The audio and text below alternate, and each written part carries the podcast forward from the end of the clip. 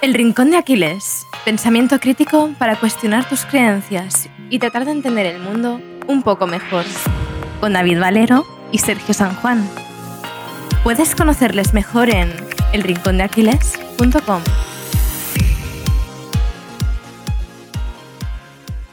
Muy buenas, Sergio. Tenemos dos invitados muy especiales, que bueno, los dos ya son históricos de este podcast.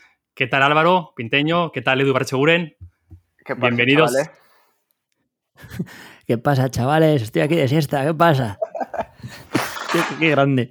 De hecho, lo primero que le he preguntado a Álvaro, eh, si se acaba de levantar. Porque es que, bueno, no nos estáis viendo, pero es que Álvaro está echado. Bueno, ahora un poco se, se acaba de levantar un poquito para dar mejor impresión, porque he visto que le daba al rec y he dicho, bueno, pues si acaso esto se graba. Pero Álvaro, macho, que parece que estás aquí. Bueno, te voy a decir, estás en tu casa, claro, como en tu Tío, casa. es la segunda entrevista del día. Ya, eh, ya te lo he dicho. Aunque parezca que no, aunque parezca que no. Ya.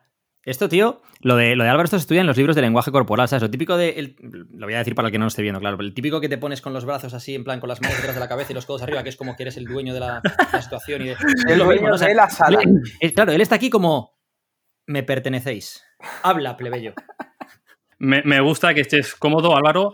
Eh, vamos a romper el hielo, porque bueno, lo hemos roto un poco ya. Eh, Edu les comentaba que se ha hecho vuelta rápida, eh, la putada Joder. que nos ha grabado, pero a ver si, si vuelve a hacer otro, otro récord de vuelta. Vamos a romper el hielo, si os parece. Vamos a hablar un poquito de pensamiento crítico, que ya sabéis que es un tema eh, candente en este podcast.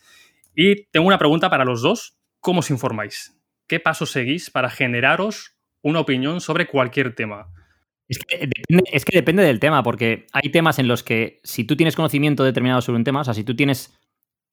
Has pasado una serie de filtros en ese tema, tú ya sabes de dónde recoger la información de calidad. Es decir, yo, por ejemplo, en eh, temas de fitness, entrenamiento y nutrición, te puedo mm, desgranar la paja del trigo con total facilidad y te puedo decir quién es la gente a la que tienes que escuchar y quién no. Y, sin embargo, me sacas a un tema de, imagínate, de bioquímica, de no sé qué o de tal, y pues, pues, eh, pues no, no voy a poder sanar. De hecho, em, hay una cosa que, dice Andy Morgan, el amigo de Alberto, que es que una cosa que le preocupa del podcast de Joe Rogan es que aunque lleva expertos, ¿cómo de expertos son esos expertos? Porque claro, él escucha a gente que lleva, que son expertos en nutrición, técnicamente, y que dicen unas barbaridades como la copa de un pino, y él lo ve, lo sabe ver porque entiende de eso en concreto. Entonces, cuando llevan a uno que te habla de del cáncer, dices, ¿y este tío cómo sé yo que lo que está diciendo no es una barbaridad como la copa de un pino? Porque el otro, el de otro de nutrición dijo una gilipollez como un piano. Entonces, creo que es muy difícil el saber desgranar cuando sales de, tu ámbito, de tu burbuja concreta en la cual tienes un nivel de conocimiento superior a la media que te permite saber pues, a quién sí escuchas y a quién no, ¿no? Ahí hay un punto bastante interesante, porque yo coincido mucho con Edu, que quizás sobre lo que más puedo saber, que tampoco creo que sepa mucho, es sobre dolor. Y eso quizás sí lo sé desengranar bastante bien. Y a lo que yo recurro sobre todo es a base de datos científicas, PubMed, por ejemplo. Eso ya lleva implícito que sepas saber un pensamiento crítico y saber leer artículos científicos. Cosa que tampoco es que sea ningún experto ni sepa. Entonces me suelo. eh, eh, es que me estoy leyendo con el puto chat, tío. Tú no puedes hacer esto. He traído el chat de Etos, he traído el chat de Etos a la podcast, tío. La cosa es que eh, yo siempre recurro tanto a base de datos como a preguntar a gente que sí considero que, que puede saber. Y sobre todo leer mucho referencias de referencias de referencias. Es decir, si un libro me lleva un- a, a un artículo, ese artículo me lleva a un autor, ese autor me lleva a cuántos artículos ha escrito, ver ahí cuál es la perspectiva mucho más, más amplia y poder sacar pues una idea como más global. Y no solamente ceñirme a solamente ciencia, también me gusta leer artículos de opinión, también me gusta leer eh, libros, mm, me gusta leer de todo. Eh, ¿Soléis cambiar mucho de opinión en cuanto a vuestras creencias? ¿O sois más defensores de decir, bueno, hasta tener una opinión puedo estar generándola los meses que hagan falta, incluso años? ¿O yo me genero una opinión bastante rápido, pero estoy abierto a cambiar mi perspectiva de esa creencia a lo largo del tiempo? Yo creo que esto depende de los argumentos que te den para que cambies esa creencia y de los argumentos previos que tú tengas. Si tú tienes unos argumentos muy sólidos para tener esa creencia, te los tendrán que desbancar con argumentos aún más sólidos, ¿no? Y eso es uno de los problemas que tenemos hoy en día a la hora de, de buscar ese pensamiento crítico, ¿no? Que es que hay gente que es muy buena argumentando y además tiene carisma y además sabe expresarse muy bien y no necesariamente sabe mucho del tema en concreto, pero sí sabe manipularlo o manejar eso. Entonces, Y, todos tendemos a caer en eso, ¿no? Cuando ves a alguien con mucha confianza en lo que está diciendo, que, sabe hilar muy bien un argumento detrás de otro, sabe rebatir muy bien, pues ese es el problema. Y yo creo que eh, cuando entramos en temas, por ejemplo, de política o de opinión pública y demás, es donde lo ves más claro. O sea, ahí al final el que acaba ganando los debates no necesariamente es el que tiene razón, es el que mejor sabe debatir. Esto es como en Estados Unidos los equipos estos de debate en los colegios y las universidades. Dijo, es que parece una chorrada, pero es que no es ninguna chorrada. Yo creo que hay que diferenciar entre tener la mente abierta y otra cosa, tragarte cualquier mierda. Es decir, yo puedo tener la mente abierta para poder escuchar diversidad de opiniones y eso, pero yo tengo bastante claro cuáles son, por lo, al menos cuáles son los valores y principios que yo quiero que, que rijan mi vida y si el argumento que me da eh, no concuerda mucho con todas esas cosas o lo pone en duda, quizás sí me lo replanteo y quizás sí escucho más, pero si veo que, que es por puro narcisismo, por puro egoísmo y algún interés de por medio y eso, lo respeto, pero no lo comparto y, no. Entonces no suelo cambiar las cosas muy a la tremenda de opinión y eso, pero sí que es verdad que estoy dispuesto a escuchar a todo el mundo. Porque si no, también creo que es un poco de falta de personalidad y de, y de autoestima mucho, porque si al fin y al cabo estás, me junto con Edu y pienso como Edu, me junto con David y ya pienso ya, ya, ya, ya como David, y si me junto con Sergio, pues como Sergio al final estoy siendo un hipócrita y no estoy siendo congruente con mis principios y con mis valores. Y eso, no sé. Yo ahí no estoy muy de acuerdo, ahora te dejo Edu. A mí eso me ha pasado, eso que dices, ¿no? De no de juntarme con alguien, pero leerme un libro, pensar una cosa, leer otro libro, cambiar mi opinión, leer el tercer libro, cambiar otra vez de opinión. Es en plan de, no me siento yo hipócrita, simplemente estoy teniendo más información que antes no tenía. Eso es lo que digo respecto a tener la mente abierta para poder escuchar diversidad de opiniones y cambiarlas. Pero otra cosa es que tú te identifiques con algo, que ese es el verdadero problema. Ahí es a donde iba a ir yo, con, justo los dos argumentos que habéis dicho los dos, los iba a ligar, que es la vida es un juego de incentivos y penalizaciones en el cual dispones de información incompleta. ¿Qué quiero decir con esto? Tú tienes incentivos y penalizaciones para absolutamente todo. Y el problema de cuando tú te casas con un argumento es que hay una penalización muy grande para que cambies de idea. Que esto ocurre mucho, pues eh, lo veo mucho, ejemplo, en el tema del fitness, ¿no? Los de la dieta cetogénica, pues aunque se lean algo que diga que la dieta cetogénica no es lo que ellos pensaban y qué tal, si ya tiene una marca basada en la dieta cetogénica, venden libros basados en la dieta cetogénica, venden programas basados en la dieta cetogénica y venden camisetas basadas en la dieta cetogénica, pues es una penalización enorme para ellos. Entonces eso requiere de muchísima integridad por parte de esa persona para decir, oye, estaba equivocado con todo esto que dije. Eso le pasó a un, a un tío que era uno de los mayores exponentes del veganismo, eh, Tim Shave, que, es, que, tenía marcas sobre cosas veganas, que no sé qué, es el de las cuerdas ahora, el que hace lo de las cuerdas y tal. Y, mm, y este tío, de, pues después de cuatro años o cinco de, vegano y siendo uno de los mayores exponentes a nivel mundial y que tenía marcas de suplementos, de tal, de no sé qué, de todo, pues de repente dijo que no, que, que, volvía a comer carne porque se había dado cuenta de que, de que es que lo necesitaba y que, y que estaba más sano y que no sé qué. Pues eso, yo le escribí cuando eso, le escribí por Instagram, que el tío me contestaba más muy majete y tal, y le dije, mm, hace falta tener muchos huevos para hacer lo que has hecho tú, porque tenías negocios basados en eso, porque tenías unas penalizaciones enormes para tomar esa decisión. Entonces, al final el tema este de los incentivos, penalizaciones y la información incompleta es, en el caso de David, si está leyendo un libro y de repente le dan más información, es fácil cambiar relativamente, ¿no? De si no te has casado con el otro y no tienes una penalización grande, pues puedes cambiar de información. Lo difícil está en cuando tendemos a asociar nuestra identidad a la pieza de información de la que disponíamos antes, la ligamos a eso durante mucho tiempo y entonces nos cuesta mucho decir, vale, es que esto que me están exponiendo, por eso decía yo el tema de los argumentos sólidos, ¿no? Te tienen que exponer los argumentos realmente sólidos, sobre todo cuantas más penalizaciones haya Mm, para que cambies de opinión, más sólido tiene que ser el argumento que te lleve. Y luego entramos en la moralidad de cada uno. Hay gente que tiene, pues, mm, digamos, un baremo, una brújula moral X y otra gente que la tiene X menos 5. Entonces, el que tiene X menos 5, pues dice, ah, sí, yo ya sé que esto está mal, pero tiki, tiki, tiki, tiki, y me entra caliente todos los meses. Y hay otros que, dicen, no, no, mira, yo no puedo, yo esto no puedo seguir haciendo esto porque ahora lo, lo creí a, a, pies juntillas durante mucho tiempo, pero ahora me han demostrado que esto no es correcto y tengo que cambiar mi opinión. Yo quería preguntaros, que lo he hablado, bueno, creo que con el tema de incentivos se ve claro, pero si pensáis que ahora, sobre todo actualmente, como que todas las opiniones valen, ¿no? Todo el mundo sirve. Yo le he visto a la universidad que cualquiera levanta la mano y parece que hay que aplaudirle por participar, aunque lo que diga sea una absoluta chorrada. Es como valoro la participación. Eh, lo importante es intentarlo. Eh, creo que esa es la respuesta, pero ¿por qué no valen todas las opiniones lo mismo? Para mí depende mucho del contexto en que se dé esa opinión. No es lo mismo que tú des una opinión entre colegas y tal y eso, que puede soltar cualquier variedad y cualquier burrada, a que des una opinión donde tu responsabilidad sea aún muy mayor y a lo mejor esté, o te estén escuchando oyentes eh, que no sabes eh, ni lo mismo por la gilipollez que acabas de, decir, como está en esa fase ¿no? de escucho todo y me creo todo y todo forma parte de mi identidad, pues le estás diciendo lo mismo que, pues yo qué sé, cualquier extremismo y se lo lleva al pie de la letra y se convierte en ese extremismo y te, te lo estás cargando literalmente. Yo creo que todas las opiniones valen, y de ahí la libertad de expresión, pero también tienen todas las opiniones pueden estar expuestas a crítica. Y ese es el problema en el que nos estamos encontrando ahora en la cultura de la cancelación, ¿no? De la que hablábamos antes. Es decir, todo el mundo puede opinar, perfecto, pero si tú opinas, te estás exponiendo a que yo luego critique tu opinión en base a una serie de argumentos. Lo que no vale es tú opinas, pero que nadie te critique porque estás en tu burbuja de seguridad y, no se puede criticar lo que opinas. Pero sí y que ese es el gran problema. Que yo diferenciaría entre, llámalo si quieres, es una crítica constructiva, pero realmente eh, una cosa es dar tu opinión, o sea, o una crítica constructiva y otra cosa es un ataque. Y se diferencia muy bien la línea roja que separa el ataque a la crítica constructiva.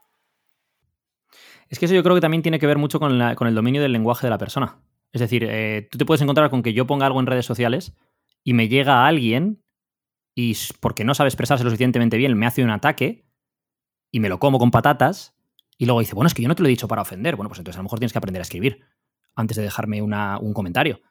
O sea, o, estás tirando la piedra y escondiendo la mano ahora, o no sabías ni que estabas tirando una piedra porque nadie te ha enseñado a escribir, nadie te ha enseñado a argumentar, nadie te ha enseñado a hacer esas críticas constructivas. O sea, creo que hay. Por eso volvía un poco al tema de. Em, hay una cosa que dice Jordan Peterson que dice: si, si eres bueno escribiendo y eres bueno hablando, el mundo es tuyo. Porque lo que viene a decir con eso es: si eres capaz de argumentar oralmente y por escrito de una forma excelente, el mundo es tuyo. Entonces, ese es el tema. Es que es una cosa que no entiendo por qué en los colegios no se enseña. El otro día estaba viendo un vídeo sobre esto que decía cuando en el colegio te piden que escribas o que tomes apuntes o que escribas, imagínate, un... Eh, quiero que me escribas sobre no sé qué, sobre tal. La idea no es que escribas, la idea es que aprendes a pensar. La, mayor, la forma más fácil de desarrollar el pensamiento crítico es escribir, porque cuando escribes estás organizando tus ideas. Tú tienes un cacao de ideas en la cabeza tremendo y la única forma que tienes de organizar esas ideas es vía conversación con otra gente y entonces cuando las dices en alto es cuando te das cuenta de si, oye, pues esto que estoy diciendo no tiene sentido, no estoy hilando bien, no, no sé qué, y, y tienes capacidad para reevaluarlas y ordenarlas mejor, o escribiendo. La ventaja de escritura es que no necesitas de otra gente y que tienes la capacidad de editar o no. ¿Cuántos de vosotros, vosotros tres, yo sé que seguro, habéis escrito artículos y cuántas veces habéis tenido que editar el artículo antes de decir este artículo está bien? ¿Qué pasa? Que en la vida hablamos sin edición. Eso es. Pero también requiere de experimentación. Es decir, tú puedes saber escribir muy bien y poder expresarte y ir corrigiendo esa reescritura, que es lo que te hace que tengas más claridad de ideas y de pensamientos y eso, pero si finalmente no te expones a estar en mejores formas de desacuerdo con, otras personas, pues no vas a saber practicar también esa congruencia o esa claridad o esa em, impecabilidad de las palabras, por si, por si lo quieres llamar así, ¿sabes? Es que lo, bonito de esto es poder ponerte en los dos lados. Yo me acuerdo cuando estudié, pues yo estudié económicas y en la asignatura, me acuerdo en concreto en economía internacional, nos hicieron hacer, pues en clase tenías que hacer una exposición sobre no sé qué y otra gente te la tenía que, pues, debatir debatir y cargársela, básicamente. Y luego viceversa, ¿no? Y eh, lo hicimos en dos tandas. Por dos tandas me refiero, en realidad fueron varias semanas, ¿no? Pero a mí, por ejemplo, me toca argumentar no sé qué en la semana 3 y en la semana 6 el tío que argumentaba lo contrario a lo mío le toca lo mío y a mí me toca lo suyo. Entonces tienes que, que ponerte en los zapatos de las dos personas y ahora intenta argumentar por qué lo que dijiste hace tres semanas no es cierto, por qué hay fallos ahí, por qué hay errores, por qué hay mecanismos en el mercado que nota, y ahora intenta argumentar por qué esto que estás diciendo tú. O sea, por ejemplo, imagínate que nos pusiéramos a, debatir entre eh, economía eh, liberal barra libertaria, porque en España es un poco es distinto em, la palabra que se utiliza, y economía keynesiana. O sea, una que es muy intervencionista y otra que aboga por la no intervención sabemos cuál es la válida. Yo tengo mi opinión sobre cuál es la válida de entre esas dos a día de hoy, pero hay mucha gente que tiene una opinión contraria. Y es una cosa que se sigue debatiendo. Entonces, eso tienes que entrar en. La mejor forma, yo creo, de que desarrollar pensamiento crítico sobre ese tema en concreto es. ¿Por qué no intentas argumentar no solo la parte en la que tú crees, sino cargarte la parte en la que tú crees desde fuera e intentar argumentar la otra? Y entonces es donde vas a ver fallos en ambos o vas a ser capaz de encontrar esos grises entre el blanco y el negro, ¿no? Es que eso es que es muy interesante porque el experimentar eso en primera persona lo que te hace realmente es darte cuenta que quizás tengas más en común con aquellas personas que piensan contrario a ti, pero están dispuestos a estar en desacuerdo y compensar que aquellas personas que no se prestan a ello, es decir, que están tan identificados y arraigados a un extremo que no se disponen a conversar ni a estar en, desacuerdo y lo mismo, lo mismo que tú, pero es tan tajante, tan talibán, tan extremista, que quizás no compartes tanto con esa persona aunque piense igual que tú que con aquella persona que no piensa igual que tú, pero está dispuesta a mantener una conversación en desacuerdo contigo y debatir. Esto, Álvaro, me recuerda a la famosa paradoja de Karl Popper. Eh, debemos tolerar al intolerante y luego, ¿quién dicta lo que es tolerante y lo que no? Porque ahora parece que unos partidos políticos o unos gobiernos dictan lo que es moralmente aceptable y lo que no es moralmente aceptable. ¿Qué opinas, Edu, de si se debe tolerar al intolerante? Es que volvemos a lo mismo. ¿Quién define lo que es intolerante? Es que claro. Es que. O sea, vamos. Quiero decir, voy a, poner un ejemplo. Venga, ya está. Vamos a empezar, vamos a, empezar a dar vueltas. Hoy en día definen como intolerante a Vox en, en, los medios y tal y cual. Pero el PSOE le deja a los de ETA hacerle un homenaje a Henry Parot y eso no es intolerante. Ese tío es un asesino. Ese tío mató un montón de gente y se le puede hacer un homenaje. Y sin embargo, va Vox a quejarse de eso y Vox son los malos, son los intolerantes. O sea, Vox son los intolerantes porque van en contra, hacen una manifestación en contra de que se homenajee a un terrorista que mató a un montón de inocentes. ¿Pero de qué, estamos hablando? Entonces creo que hoy en día se está. Bueno, creo que un problema que tenemos en España hoy en día es eh, que en general la política está escorando mucho hacia la izquierda y cualquier cosa que no tire hacia la izquierda ya se considera muy de derecha. Entonces, por ejemplo, a Vox se le considera extrema derecha cuando yo creo que si ves su ideario político no son un partido de extrema derecha, son un partido conservador. Y, ya está. O sea, es, porque, por ejemplo, cuando dicen, no, es que la inmigración, hablan de inmigración ilegal, de regular la inmigración ilegal, no la inmigración. No, pero es que dicen, pues, o sea, es que dicen esto, esto, otro. Pueden tener cosas que yo no estoy de acuerdo con ellos, pero no son un partido de extrema derecha. El problema es que ahora mismo Incluso el PP, que era el partido técnicamente de centro-derecha, no es de centro-derecha ya. Eh, tira más al centro, centro-izquierda, viendo, viendo cómo se comportan determinadas cosas, porque intenta alejarse de Vox políticamente y que no se le asocie a ellos. El, PSOE, que era centro-izquierda, tira más hacia la izquierda. Pero es que el PSOE, un segundo, el PSOE se ha ido más hacia la izquierda en el momento en el que empieza a hacer acuerdos con un partido que se denomina a sí mismo como Partido Comunista. Que eso es extrema izquierda. Y eso es otro de los problemas, ¿no? Hablando de, por ejemplo, comunismo, nazismo, etcétera. Creo que aquí todos estamos de acuerdo y en cualquier sitio del mundo en que eh, pues el nazismo es algo a abolir, es algo tremendamente, pues, eh, no, sé, no sé cómo describirlo, ¿no? Pero eso, o sea, es, todo el mundo está de acuerdo en que es el mal encarnado, ¿no? Me alucina que a día de hoy el comunismo la gente no lo vea de la misma manera. Cuando miras lo que pasó en Rusia, lo que pasó en China, lo que pasó con, Pol, con Pol Pot, em, o sea, es, bueno, pero eh, lo, que Cuba, o sea, no, no entiendo, ¿no? Entonces, ¿podemos tener a gente en el gobierno autodenominándose comunistas y cuando les preguntan si Cuba es una dictadura, tenemos a ministros del gobierno diciendo, bueno, son terminologías, no me quiero pronunciar sobre esto y tal. Pero luego le dicen a uno que dice que, oye, que la inmigración hay que controlarla porque pues, esto, pues bueno, me parece bastante lógico y tal, que, son unos racistas y que, son unos, y que hay que ponerles un cordón sanitario y que son de extrema derecha. Entonces, ¿quiénes son, o sea, quién define quiénes son, o sea, quién define quiénes son los extremistas? ¿Quién define quiénes son? Al final, el problema de todo esto es que lo definen la opinión pública y la opinión pública la controlan los medios. Y si los medios son subvencionados por este o por el otro, pues los medios dirán lo que este o el otro quieren que le diga. ¿Por qué? Porque ahí está el incentivo y la penalización. Porque ¿quién me está dando dinero? Pues y la educación también. La educación, que, al igual la, controlas desde. Bueno, que es, uno de los problemas de Cataluña, entre otras cosas. En el momento en el que se le dieron, en los 90, pues que puedan controlar la, la, educación, pues la historia que han estudiado ellos de España y de Cataluña no es la misma que hemos estudiado, por ejemplo, yo en Madrid. Seguramente no es la misma, porque yo en Madrid, Cataluña nunca fue independiente. Este, el condado de Barcelona pertenecía al Reino de Aragón, punto pelota. Entonces yo no sé dónde han estudiado ellos. Entonces.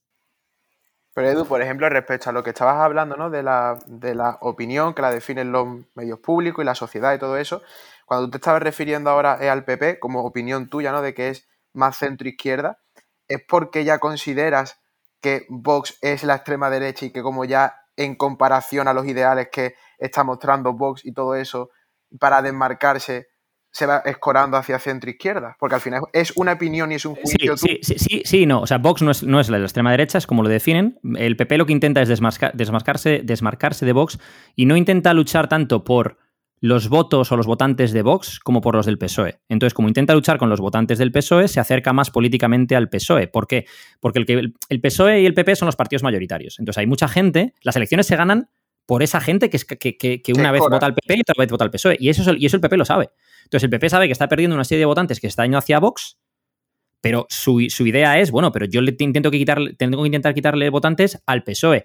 Si yo no me acerco a la ideología del PSOE lo suficiente, desmarcándome en algunas cosas, no voy a poder quitarle. O sea, hay, una cosa que se estudia en económicas. Esto es difícil de explicar así hablando, pues se explica mucho mejor con. me vais a ver con gestos y tal, pero esto le, eh, lo estudiamos en. ¿Cómo se llamaba la asignatura? No me acuerdo cómo se llama la, asignatura, pero básicamente te dicen: tú tienes una playa y si tú quieres poner un chiringuito en la playa y que vaya la máxima gente posible, ¿dónde pones el chiringuito? En el centro de la playa. Pues si lo pongo en una esquina, la gente que está en la otra esquina no va a llegar al, centro de la playa, ¿no? Lo pones en el centro. Eso es política. Lo pones en el centro. Vale. Si cuando tú llegas ya hay un chiringuito en el centro, ¿dónde pones tu chiringuito? En el centro pegado al otro. ¿Por qué? Porque si yo lo pongo en la esquina opuesta, el del chiringuito del centro va a coger todo lo que esté hacia su lado, más la mitad de lo que hay entre su lado y el mío, con lo cual yo me quedo el 25% del mercado y el chiringuito del centro se queda el 75%. Entonces, ¿qué es lo que hago? Pongo el chiringuito justo pegado al suyo, de forma que yo cojo todo lo que hay desde mi lado hasta el fondo y él coge todo lo que hay desde su lado hasta el fondo. Y lo del centro nos pegamos un poco ahí entre medias. Esto es lo que ocurre en política y este es el motivo por el cual también muchas veces vemos, de repente ves un, Burger King al lado de un McDonald's y dices, pero ¿por qué hay un Burger King al lado de un McDonald's? Porque es la misma, es la misma idea. Están mirando cómo puedo en esta zona coger, coger más cuota de, clientes y en este caso de votantes. Entonces, ¿qué ocurre? En el, en el momento en el que empiezan a aparecer otros partidos, otros chiringuitos, eso hace que se empiecen a mover los otros. Cuando el chiringuito de Podemos se sitúa mucho más hacia la izquierda y le empieza a quitar determinados votantes al chiringuito del PSOE, el del PSOE dice, pues me voy a mover un poco más para acá. Cuando aparece el chiringuito de Vox un poco aquí, entonces el PP ahora mismo está intentando ajustarse. Yo ahora mismo lo que le veo al PP, personalmente, es falta de identidad. Creo que no tienen claro quiénes son en todo esto. Pero es que eso es lo que te. O sea, el, que creo que se enlaza muy bien con cómo se ha empezado el podcast, ¿no? Que mm, ¿dónde queda la integridad de la persona? Es decir, ¿cómo puede ser que Pedro Sánchez te cuente blanco, blanco, blanco, blanco, blanco, y cuando está gobernando te hace negro, negro, negro, negro. Y digo Pedro Sánchez como te digo Pablo Casado, como te digo cualquier gobernante. Es que lo de Pedro Sánchez es que hay hasta, este, es que este, está hasta ese vídeo del tío, creo que no sé si era con Jordi Evo en el coche. hay, hay, un vídeo de él que todo lo que dijo que no iba a hacer, todo lo ha hecho. Yo creo que Edu ha dado en la clave y son los incentivos. O sea, al final tiene incentivos para pero gobernar los próximos años. Si eso pasa por pactar con Podemos o con los de Cataluña, con quien sea, pues. Pero yo asociándolo con la primera parte, cuando me decía, ¿hasta qué punto cambias tú de opinión? Hostia, yo como integridad como persona, a mí me daría vergüenza, vergüenza estar en la posición en la que está Pedro Sánchez, por ejemplo. Pero es que a lo mejor tú tienes mucha más integridad moral que él, lo que hablamos de integridad X o X menos 5, X menos 10, y además no eres consciente de los incentivos y penalizaciones que tiene él. El incentivo es ser el presidente de España, o sea, el, presidente del país, y eh, la penalización es pasar de eso a ser completamente redundante y desaparecer de política, porque no pasas de ser el, presidente del gobierno a ser, o sea, de presidente del gobierno, te vas a tu casa. Bueno, a tu casa, muchos se van a Telefónica o se van a sitios. Pero, pero, ¿entiendes lo que quiero decir? Sí, para, este tío, los incentivos y penalizaciones son enormes pero el incentivo realmente que cobre un presidente de España, el sueldo, me parece una puta mierda para la responsabilidad que tiene. O sea, está claro que tiene que haber ahí algo más. No es, no es el sueldo, es la cuota de poder y el sueldo ya lo cogerá de otro sitio cuando se vaya de ahí. O sea, es, pues la cuota de poder. Que realmente tiene que haber cosas que después nos quejamos, ¿no? De, o sea, yo no me creo que en España, por ejemplo, haya eh, la tasa de parado que hay y esté la cosa como está. Realmente nadie está cobrando aquí en B ni está haciéndote cobro la ayuda yo creo que no hay tanto paro como hay. Y sinceramente, en Andalucía no hay tanto paro como se dice. O al menos en, mi contexto, en mi comunidad donde yo me meto, tengo infinidad de pacientes, infinidad de gente conocida que le encanta vivir del cuento y aparte cobran B. Y eso es con lo que yo no estoy de acuerdo, yo por mi ética, por mi moral y eso, en cuanto a que no es congruente con la persona. No se puede ser así de hipócrita.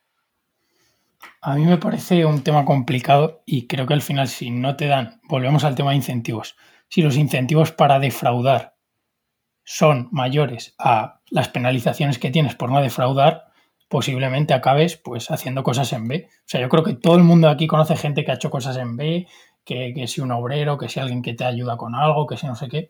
¿Por qué? Porque no tienes incentivos para decir, oye, voy a tributar impuestos por esto. ¿Por qué? Porque te sale más rentable hacerlo por tu cuenta y listo. Pero tío, yo no creo que todo sea el dinero, que evidentemente está claro que como determinante social eso es fundamental. le estamos dando demasiada responsabilidad al político y le estamos quitando toda la responsabilidad a la población. Al final es la falta de introspección y de autocrítica bondadosa hacia uno mismo y darse cuenta de que mm, si se desnuda al espejo quizás tiene unas grandes verdades dolorosas que tiene que aceptar. ¿Y qué pasa? Que es mucho más fácil recibir el cariño, atención y simpatía de un lobby de Twitter o de un grupo sectario, de una identidad, llámalo X, como lo quiera em, em, categorizar, que reconocer que quizás mm, tengo una serie de problemas que no quiero afrontar y confrontar en el corto plazo y que me es más fácil en el, largo plazo es mantenerme en esa burbuja, en ese colectivo, llámalo X. Entonces, cuando una persona sale votada, yo por supuesto pienso que es responsabilidad de los ciudadanos que lo votan. Pero claro, ahora ponle tú a que todo el mundo tenga el pensamiento crítico ideal. Es que eso también es utópico, porque tienes que... Si se hubiera censurado a Adolf Hitler, eh, ¿se hubiese solucionado todo? O simplemente se hubiese postergado hasta que hubiese salido otro parecido y hubiese pasado lo mismo, pero en vez de Adolf Hitler se hubiera llamado pues, eh, Rudolf, lo que sea. Stalin, por ejemplo. Stalin, por ejemplo, sí, o cualquier otro. Y en el futuro saldrán más, eh, posiblemente. A ver, al final, pues que aquí hay muchos melones que cortar. Pero lo de Hitler es un tema, y cuánto culpa tuvo, tuvieron los aliados por cómo dejaron a, Alemania y, la deuda tremenda que tenía Alemania después de la Primera Guerra Mundial. O sea, cuánta culpa fue de la coyuntura que le permitió a Hitler buscar ese enemigo común fuera de Alemania para que los alemanes se aliasen contra eso, y ese enemigo común dentro de Alemania, que en este caso eran los banqueros judíos que prestaban el dinero porque la gente no podía vivir por el tema de la hiperinflación, etcétera, etcétera. O sea, decir, el tema de esto, volvemos a incentivos y penalizaciones. O sea, es, que la vida es, incentivos y penalizaciones y luego información más completa o más incompleta y tu capacidad de procesamiento de esa información. Es decir, vamos a entrar en, eh, capacidad de procesamiento de la información. Por un lado, pues el, procesador con el que vengas de serie, que seas más o menos inteligente de base, que eso es un tema genético, aunque a la gente le guste más o le guste menos. No, no, es que no somos todos iguales, mira, es que es así, ¿sabes? Hay gente más, más inteligente y menos inteligente. Y luego la formación a la que han tenido acceso unos u otros. Hoy en día eso no es excusa, porque es que hoy en día puedes aprender en YouTube. Es decir, o sea, eso, era excusa hace un montón de años cuando la, información había que pagarla y, eh, a través de universidades, a través de educación privada, a través de tal. Hoy en día esa información está accesible prácticamente en cualquier lado, ¿no? Entonces, que seas capaz de procesarla o que le quieras dedicar el tiempo a procesarla, ya eso es una cosa de tuya propia y de tu responsabilidad la que tú quieras asumir, ¿no? Pero volviendo al tema de incentivos y penalizaciones, cuando antes hemos comentado fuera de, cámara, eh, fuera de, micrófono, el tema de, las eh, vacunas y tal. Y yo personalmente eh, veo muchísima gente que se vacuna por, presión social o porque la gente dice o porque tal, y no porque quieran hacerlo ellos. Entonces, hablamos de, incentivos y penalizaciones. Si, hay tanta gente, yo, he hablado con gente que me dice que no cree que deba vacunarse por su edad, por su rango de edad, por su tal, por su no sé qué, pero que lo hace porque eh, es lo que toca, o es lo que han dicho, o es que si no, no voy a poder viajar, o es que si no, en plan, entonces, ¿cuál es el problema? O sea, el problema está en una, población dócil que, está dispuesta a pasar por el aro para no perder determinadas por las penalizaciones que pueda haber. Y entonces paso por el aro. Porque claro, es muy fácil hablar de, señalo por ejemplo a Pedro Sánchez, que tiene unas penalizaciones y unos incentivos descomunales, pero yo en mi día a día, mínima penalización social y caigo. ¿Sabes lo que decir? Y eso pasa con casi todo el mundo. Entonces, em, pues bueno, al final creo que, pues sí, la parte de introspección, de, de, de, mirar hacia uno mismo y decir, vale, pero tú realmente eres congruente con lo que dices que haces. O sea, tú, por ejemplo, si dices, no, es que yo no quería, vale, pero cuando te toca realmente no caer, te posicionas públicamente o te posicionas en, contra de familia y amigos y dices, hostia, no, mira, yo esto es en lo que creo y a tomar por culo. Eso es lo que decía eh, Krishnamurti, ¿no? Que el problema de la sociedad es el problema del individuo. Una vez que el individuo tenga su habitación limpia, como decía eh, Jordan Peterson, ¿no? Pues posiblemente el problema de la sociedad se, se desvanezca. Antes de arreglar el mundo empieza por limpiar tu habitación, ¿no? Y haz tu cama. Entonces, eh, el tema de todo esto, volvemos a lo mismo, ¿no? Entonces, esto es un juego con determinadas reglas. Ayer tuve una conversación con un amigo mío que me dijo una cosa muy interesante, que me dijo, el mundo en el que vivimos, dice, tú y yo ahora vivimos en un momento histórico determinado, que está determinado por eh, pues, el momento del tiempo en el que vivimos, por el espacio gravitacional en el que vivimos, es decir, tú te vas de la Tierra de años luz y no sé qué, pues el tiempo pasa a otro de otra manera, y está determinado por tres factores. Está determinado por el mundo físico, el mundo legal y el mundo digital. ¿Qué quiero decir con esto? El mundo legal, si eh, estamos en el mundo físico, todo el mundo en el que está, que está en el planeta Tierra ahora mismo en este momento del tiempo pero la legalidad en Corea del Norte es completamente distinta a España y la legalidad determina el mundo físico. Es decir, cambios legales que muchas veces parten de cambios del lenguaje. Por, eso muchas una de las cosas que insiste mucho Jordan Peterson, ¿no? El lenguaje determina el pensamiento igual que el pensamiento determina el lenguaje. En cuanto empiezas a cambiar el lenguaje, eres capaz de cambiar el pensamiento, porque empiezas a cambiar en todas cosas la legalidad y eso cambia el mundo físico. Y luego tenemos el mundo digital, que es como una especie de submundo en el cual la gente tiene una especie de alter ego y les preocupa muchísimo cómo ese ese eh, avatar que tienen en, redes sociales, pues cómo es percibido por otra serie de avatares o de gente o, lo que sea, ¿no? En lugar de preocuparse de, vivir su propia vida y de cómo son ellos en, realidad y para consigo mismos cuando se miran al espejo y tal, pues es los palmeros o no los palmeros, o los haters o no los haters, y sus decisiones las toman en base a esos incentivos y penalizaciones generados en el mundo digital. Es decir, ¿puedo decir mm, esto en alto o me va a llover críticas si lo digo? Si digo esto me van a llegar palmas, si hago no sé qué, y, mucha gente vive su vida de esa manera. Entonces, bueno, ¿cómo podemos nosotros cambiar esto a título personal para intentar buscar soluciones? Es complicado porque lo que hay que cambiar son las reglas del juego. Las reglas del juego, mm, ¿cuáles son las reglas del juego? Está por un lado el tema de la legalidad, que por eso es tan preocupante cuando hacen cambios de lenguaje o quieren hacer cambios legales y demás. Y luego está, por otro lado, pues el tema de, de, la opinión pública. La opinión pública, la ventaja que tenemos a día de hoy respecto a otras generaciones es que podemos influir en ella a través de podcasts como este, a través de redes sociales, a través de en nuestra pequeña burbuja de, poder, en nuestra pequeña parcela de gente que nos escucha, ¿no? No puedes influir a grandes niveles a lo mejor, pero sí en pequeñas parcelas y esas pequeñas burbujas pueden ir acumulándose y creando mayores eh, burbujas, ¿no? Mientras que antes ese coto estaba completamente dominado por los dueños de las cadenas de televisión, los dueños de las cadenas de radio, los, eh, productores de películas y demás. Entonces, pues lo que yo recomendaría en este caso a la gente que quiera eh, hacer un cambio es empieza por tu casa, como dice Jordan Peterson, empieza por limpiar tu habitación y tal, y cuando limpies tu habitación, empieza por decirle a la gente que has limpiado tu habitación y cómo la has limpiado. O sea, empieza por verbalizar en público las cosas que aunque puedan tener penalizaciones en el momento, son las cosas en las que crees. Porque hay mucha gente que no se atreve a exponer en redes sociales su visión sobre esto, sobre lo otro, por la, por la crítica. Y eso lo que genera es que tú creas que todo el mundo piensa de una manera solo porque los únicos que son, que son, eh, que están dispuestos a verbalizar lo que piensan son aquellos que no tienen penalizaciones. Los que tienen penalizaciones no se atreven a verbalizar lo que piensan, das por hecho que entonces no piensan eso, sino que piensan lo que todos los demás, y, así seguimos con la bola. Volviendo al tema de la Alemania nazi, ¿no? Mucha gente seguramente no apoyaba lo que estaba ocurriendo, pero no lo apoyaba, me refiero a nivel moral o cuando lo discutía en su casa, con su... pero no se atrevían a decirlo. Entonces tú asumías que tus vecinos, que tus primos, que no sé qué, que todo el mundo estaba en la misma, en la misma onda. ¿Qué vas a hacer? Es que la penalización era la muerte. Cuando más grande es la penalización, mejor vas a controlar al ciudadano. Y, y el problema de esto es, estas líneas se van cruzando poquito a poco y cuando te quieres dar cuenta has cruzado siete u ocho líneas. Eso es lo que ocurrió con el nazismo. A Hitler le votaron, Hitler fue elegido, Hitler nos impuso. Pero si, vas, si empiezas a cruzar líneas poquito a poco, esto me recordaban, eh, no, sé quién de vosotros ha dicho antes, creo que ha sido David, lo de, mm, lo de que una, alumna en una llamada de Zoom montó un pollo porque le llamaron alumna en vez de alumne. O sea, cuando, cuando pasa eso, y ya te das cuenta de que ya, ya se han pasado varias líneas, en general, sobre muchas cosas, para que, se llegue, para que se llegue a eso y eso se pueda considerar normal. Es que al final te van metiendo la puntita hasta que se normaliza y te la meten doblar, literalmente. Por ejemplo, véase el gasto de la luz. Ya se está normalizando que la luz esté alta. Ahora bien.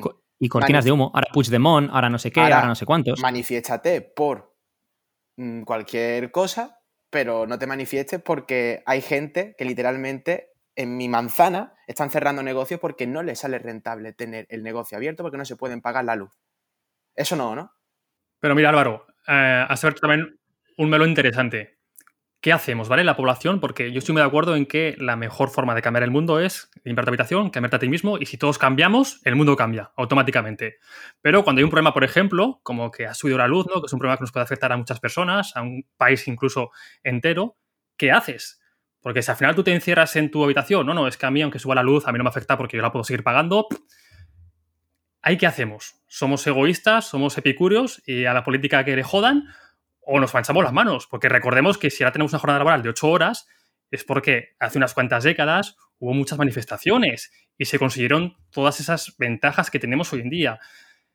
Y eso hizo la gente y se jugó la vida. Y mucha gente no es que se jugara la vida, es que literalmente murió en esas manifestaciones. Porque no era como ahora que te meten un porrazo y ya está. No, es que te pegaban un tiro. Que, bueno, estamos en el chat comentando alguna cosa sobre esto, ¿no? De lo que estaba diciendo David y, estábamos comentando que, eh, pues este tema, ¿no? La, gente que pretende ser un ser de luz porque no, yo, yo no me, a mí la política me da igual y a mí lo que realmente me... Y es en plan, no te das cuenta de que la política determina el mundo, lo que hablábamos antes, el mundo legal y el mundo legal determina el mundo físico. Es decir, aunque tú seas un avestruz y quieras meter la cabeza en la tierra, que tú metas la cabeza en la tierra no va a cambiar lo que ocurre a tu alrededor.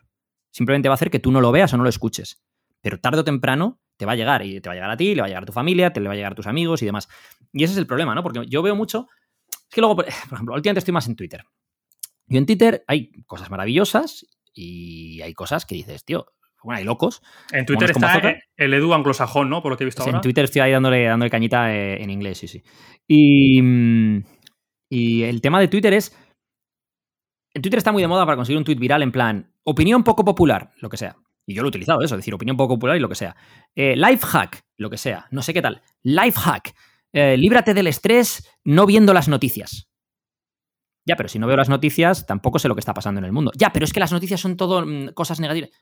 Vale, pero yo no, tengo la, capacidad crítica para poder ver las noticias, enterarme de lo que está pasando y yo decidir si eso me afecta en mi día a día más o menos. Es decir, la solución es yo centrarme solo en lo que ocurre en mi burbuja, no opinar de absolutamente nada de lo que ocurre a mi alrededor, por ejemplo, a nivel nacional, a nivel internacional, porque de esa forma soy un ser de luz mucho más feliz y mi meditación es mucho más arcoiris. O sea, quiero decir, o sea, hay, un punto aquí en el cual em, si miras hacia otro lado, ¿eres o no eres parte del problema? Yo aquí tengo que decir que también estar al día de la política tiene un coste de oportunidad. O sea, a lo mejor no puedes estar pues construyendo tus ideas o aprendiendo a pensar mejor o dedicando tiempo a escribir o entrenar porque tienes que estar al día de la política. Yo creo que lo que dice Edu es que de qué te sirve que tú te estés construyendo si un día desaccionan a tus padres porque, pues, X motivo y tú no has estado pendiente de Mm, enterarte de qué está pasando en tu país y enterarte cómo te estaba afectando o cómo te puede afectar. Entonces, vale, ¿de qué sirve que tú hayas leído 100 libros y hayas hecho cuatro carreras y estés cobrando 10.000 euros al mes si luego te vas a comer las hostias de golpe y no vas a saber ni por dónde te han venido? Y otro punto, eh, lo que acaba de decir Sergio es un poco el blanco o el negro. ¿O qué pasa? Que si me entero de lo que pasa en política no puedo entrenar, no puedo tener un negocio, no puedo leer, no puedo hacer otras cosas. O sea, quiero decir, no, pero que tiene un coste de día. Sí, pero tiene un coste de oportunidad. Yo puedo dedicarle 20 minutos al día a enterarme de lo que está ocurriendo o hacer, por ejemplo, como, como hacen grandes CEOs que se leen, le dedican una hora por la mañana a leerse todos los periódicos para ver las noticias más importantes a nivel eh, nacional y a nivel global y le dedican una hora a eso y el resto del día son gente súper productiva. ¿Quién era el, CEO este famoso que decía que se compraba los 8 o 9 periódicos más famosos de Estados Unidos y se los leía por la mañana? Warren Buffett. Creo que es Warren Buffett, el que sí, sí, sí, y si Warren Buffett que es el mejor inversionista de la historia, puede hacer eso, pues seguramente yo también pueda. O sea, quiero decir, a lo mejor no a ese nivel, pero creo que hemos entrado mucho en, ese. Es que también tenemos muchas dicotomías hoy en día en las redes sociales. Es o haces esto o haces lo otro. O le dedico tiempo a, comer bien y a hacer deporte y a, mi, y a mi persona, o estoy al día de lo que ocurre en el mundo. Y siempre, joder, pues no, se, puede hacer, no se puede hacer las dos cosas. O sea, es, no te lo digo como crítica, Sergio, lo digo porque es, es lo que me encuentro constantemente en redes, tío. O sea, es en plan, en redes, ¿por qué? Porque si tú quieres viralizar contenido, es muy fácil realmente hacerlo. Ponte en un polo, uno de los polos, y te va a salir gente que apoya el polo y gente que está en contra del polo. Si tú te pones en un punto intermedio, en un gris, que es donde el sentido común suele estar, es más difícil viralizar. Porque claro, eso no polariza, eso no genera comentarios. Mira, puse un, un tuit hace poco, luego le di contexto por debajo, ¿vale? Puse un tuit hace poco, 5.000 me gustas, no sé qué, cuando mi cuenta la sigue, mm, pues, pues Peter, su madre y mi, abuela. O sea, decir. El del alcohol, ¿no? El que yo te comenté con el de. Con el, del alcohol. Y, claro, ¿qué pasa? Que en el alcohol comentas que Em, eh, dije, opinión poco popular, tal. Eh, es mucho más común que te arrepientas de haber bebido el día anterior que que no hayas bebido y te arrepientas de no haberlo hecho. Y luego puse una serie de, tweets debajo explicando, diciendo, con esto lo que quiero decir es que estamos como muy condicionados socialmente a que el alcohol sea parte de nuestra vida, lo normalizamos por completo y entonces muchas veces caemos en que tengo que hacerlo porque lo hace la gente a mi alrededor, en lugar de decidir de forma consciente. Lo cual no quiere decir que nunca te quieras beber una copa o que nunca hay momentos para beber una copa, para tal, para lo que sea.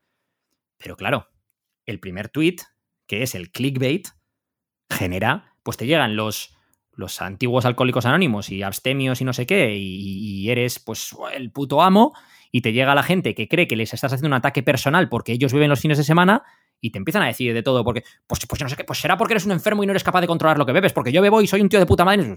Fantástico, no te conozco de nada. O sea, quiero decir, pero volvemos a eso, opiniones polarizadas, blanco o negro, te van a generar mucho más bombo y entonces ¿Qué, ocurre? Incentivos y penalizaciones de los que hablamos antes. Toda la gente que crea contenido y que crea contenido determinada, con determinado volumen de seguimiento buscan tener un contenido que tiene un que, genera ese, que genera eso. Entonces, por eso ves las beefs entre gente, que luego no es que no es beef ni es nada, que se han montado entre ellos una película para ver si consiguen más atención. Ves gente que polariza contenido y pone, mm, eh, yo qué sé, clickbaits en todo porque eso le va a traer mucha más atención y muchas más, muchos más ojos. Entonces, lo sigues promoviendo. De hecho, Edu, eh, ayer escuché el último podcast de Jaime Rodríguez Santiago, no sé si lo conocéis, Kaizen, y hablaba sobre la felicidad, sobre cómo podíamos, qué decía la ciencia, ¿no? De cómo podíamos ser felices. Y había unos cuantos estudios que dicen que hace 30 o 40 años la gente de media era más feliz que ahora. Y eso que ahora tenemos móviles, internet, cochazos, o sea, tenemos como muchas más ventajas y se supone que debemos ser más felices, ¿no? ¿Por qué cada vez somos más infelices? ¿Por qué cada vez la tasa de ansiedad y depresión no para de subir y cada vez en gente más joven cuando se supone que lo tenemos todo? Pero cada vez tenemos una mente más y más débil y nos ofendemos por todo y como tú dices, lo polarizamos todo. ¿Cuál es el origen tenemos el concepto de pobreza, en, economía está el concepto de pobreza absoluta y el de pobreza relativa. Pobreza absoluta se refiere a cuánto dinero tienes para poder vivir eh, técnicamente, o sea, vivir. Pobreza relativa es cuánto tienes comparado con tu vecino. Tu vecino antes era tu vecino del cuarto, el del quinto, que era gente más o menos que, tenía el mismo entorno que tú, más o menos un trabajo parecido, lo que sea. Ahora te metes en redes sociales y tu vecino es un tío de Las Vegas con un Lamborghini y siete tías en pelotas sentadas encima del Lamborghini. O sea, es decir, es, las redes sociales abren el que, el que seas capaz de ver todo lo que hay en el mundo y, te montes una película de lo que otra gente tiene y tú no tienes, o de lo que podrías llegar a tener. O sea, es decir, todos crecemos desde que somos pequeños un poco como queriendo llegar a ser un deportista de élite o un actor famoso o alguna cosa del estilo, es lo que la gente quiere ser cuando son pequeño pequeño. Luego empiezas a crecer más y ya dices, ya, pues ya, mm, no, lo que quiero hacer es, imagínate, quiero ser arquitecto, quiero ser ingeniero, quiero ser médico, quiero ser enfermero, quiero ser otra serie de cosas porque te motiva eso en concreto el día a día, ayudar a la gente, lo que sea, ¿no? Pero te encuentras con que es que hay peña, tío, y dices, joder, este tío hace YouTube y gana dos millones de pavos al año jugando videojuegos. Entonces mi vida es una mierda, porque claro, si la comparo con, los, con, este pavo que gana, y ni siquiera sabes cómo es su vida, solo sabes que el tío gana una pasta jugando videojuegos. Entonces yo creo que eso mm, es uno de los problemas. Otros problemas es la, eh, con el tema de pobreza relativa y absoluta, la, absoluta pobreza intelectual que hay a día de hoy. O sea, eso creo que es otro de los problemas. Y luego al final el tema de la cultura del materialismo que se ha maximizado tremendamente en los últimos años, sobre todo, de nuevo, más aún a través de redes sociales. Hay mucha gente que son influencers que no aportan absolutamente nada de valor. La gente les sigue solo para ver la ropa que lleva, para ver si me compro la misma ropa porque me quiero parecer a esa persona. O mm, para comprarme el mismo eh, coche o el mismo reloj. Y literalmente son gentes que sus cuentas son fotos de modelos, son como modelos y tienen un millón de seguidores. O dos. Y dices, pero esto, esto cómo puede ser. Y luego ves otras cuentas que aportan un montón de valor y sin embargo no tienen ese seguimiento porque no están dándole a la gente ese hit de dopamina, ese tal, lo que sea que están buscando en ese momento. Entonces, pues creo que em, las redes sociales es una herramienta tremendamente positiva o tremendamente negativa según cómo la quieras usar. Es decir, es como el dinero, ¿no? Es decir, el dinero no es bueno ni malo. Es el que usa el dinero el que decide hacer el bien o el mal con él. Y las redes sociales es lo mismo, pero la gente de forma subconsciente lo utiliza para mejorarse a sí mismos, para hacer buenas conexiones, para aprender de gente top, para lo que sea, o lo utiliza para generarse a sí mismo ansiedad, depresión, comparaciones eh, poco realistas con otra gente y demás. Que yo iba a decir la parte de valor, o sea, estoy de acuerdo contigo, pero creo que es subjetivo y creo que estamos muy sesgados por el entorno. O sea, creo que a lo mejor a ti ver modelos no te aporta, a mí tampoco, y seguimos a cuentas más en Instagram, pues para informarnos, para ver cosas, pero a otra gente se mete Instagram a olvidarse de su vida y a ver cuerpos perfectos y a ver gente de fiesta, y para ellos eso es valor. Entonces creo aquí que el valor puede ser muy subjetivo. Pero que para ellos sea valor quiere decir que es valor. O sea, lo que importa al final es cómo les afecta a su día a día. Yo creo que el valor no se puede medir objetivamente. Pienso que depende mucho de la persona. O sea, tú puedes valorar unas cosas que yo no valoro. Yo creo que se puede medir objetivamente, pero no bajo el mismo criterio para todo el mundo. Pero lo que se puede medir objetivamente es el tiempo que tú pasas en redes sociales te hace mejorar, te hace empeorar, te hace sentirte mejor contigo mismo, te hace sentirte peor contigo. Tú imagínate que yo paso una hora viendo lo que sea en redes sociales y en ese momento me entretiene, pero luego me hace sentir como la mierda. Entonces, lo que puedo medir objetivamente es cuál es el resultado neto de eso. ¿El resultado a qué ha sido positivo o negativo para mí? Que, que, haya cosas que para mí sean positivas y para ti negativas o viceversa, eso claro que es así, o sea, son baremos distintos. Pero sí que creo, o sea, yo no creo en solo tienes que ver cosas de valor, de lo que yo considero valor, porque si no, eres, pierdes el tiempo. Como si quieres ver lo bailan, tío, yo qué sé. O sea, y quieres dedicarme ahora porque para ti eso es meditación, en el sentido de no pienso nada, solo veo a gente haciendo el, tonto, perfecto, fantástico. Si, si a, mí, a mí de vez cuando me gusta jugar a la Play también, y le dedico media hora a jugar al NBA 2K o una hora, y ya ves tú, o sea, ¿qué, me aporta eso en mi vida? Pero, pero en ese momento lo que quiero es desconectar, ¿no? Pero sí que creo que deberíamos de poder hacer cada uno ese ejercicio y decir, vale, he estado jugando una hora a la Play después de esa hora, ¿cómo me siento? Y esa hora, el coste de oportunidad que decías tú, ¿no? ¿Qué podía haber estado haciendo en esa hora? Podía haber estado trabajando, a lo mejor en ese momento no, quería trabajar porque lo que quería era desconectar, podía haber estado leyendo, podía haber estado haciendo deporte, podía estar haciendo una llamada con alguien mientras doy un paseo, podía haber hecho lo que sea, ¿no? Que no es ni mejor ni peor, es conscientemente ver si a mí me compensa o no. Yo creo que la mayoría de la gente simplemente va pues, a ciegas por la vida con, las redes sociales y con todo en general. Van tomando decisiones como, como autómatas porque el resto de su entorno lo hace y no, o toman decisiones, de hecho, o sea, van, van haciendo cosas como, como autómatas y no se paran a pensar en el impacto que eso tiene a corto, medio y largo plazo.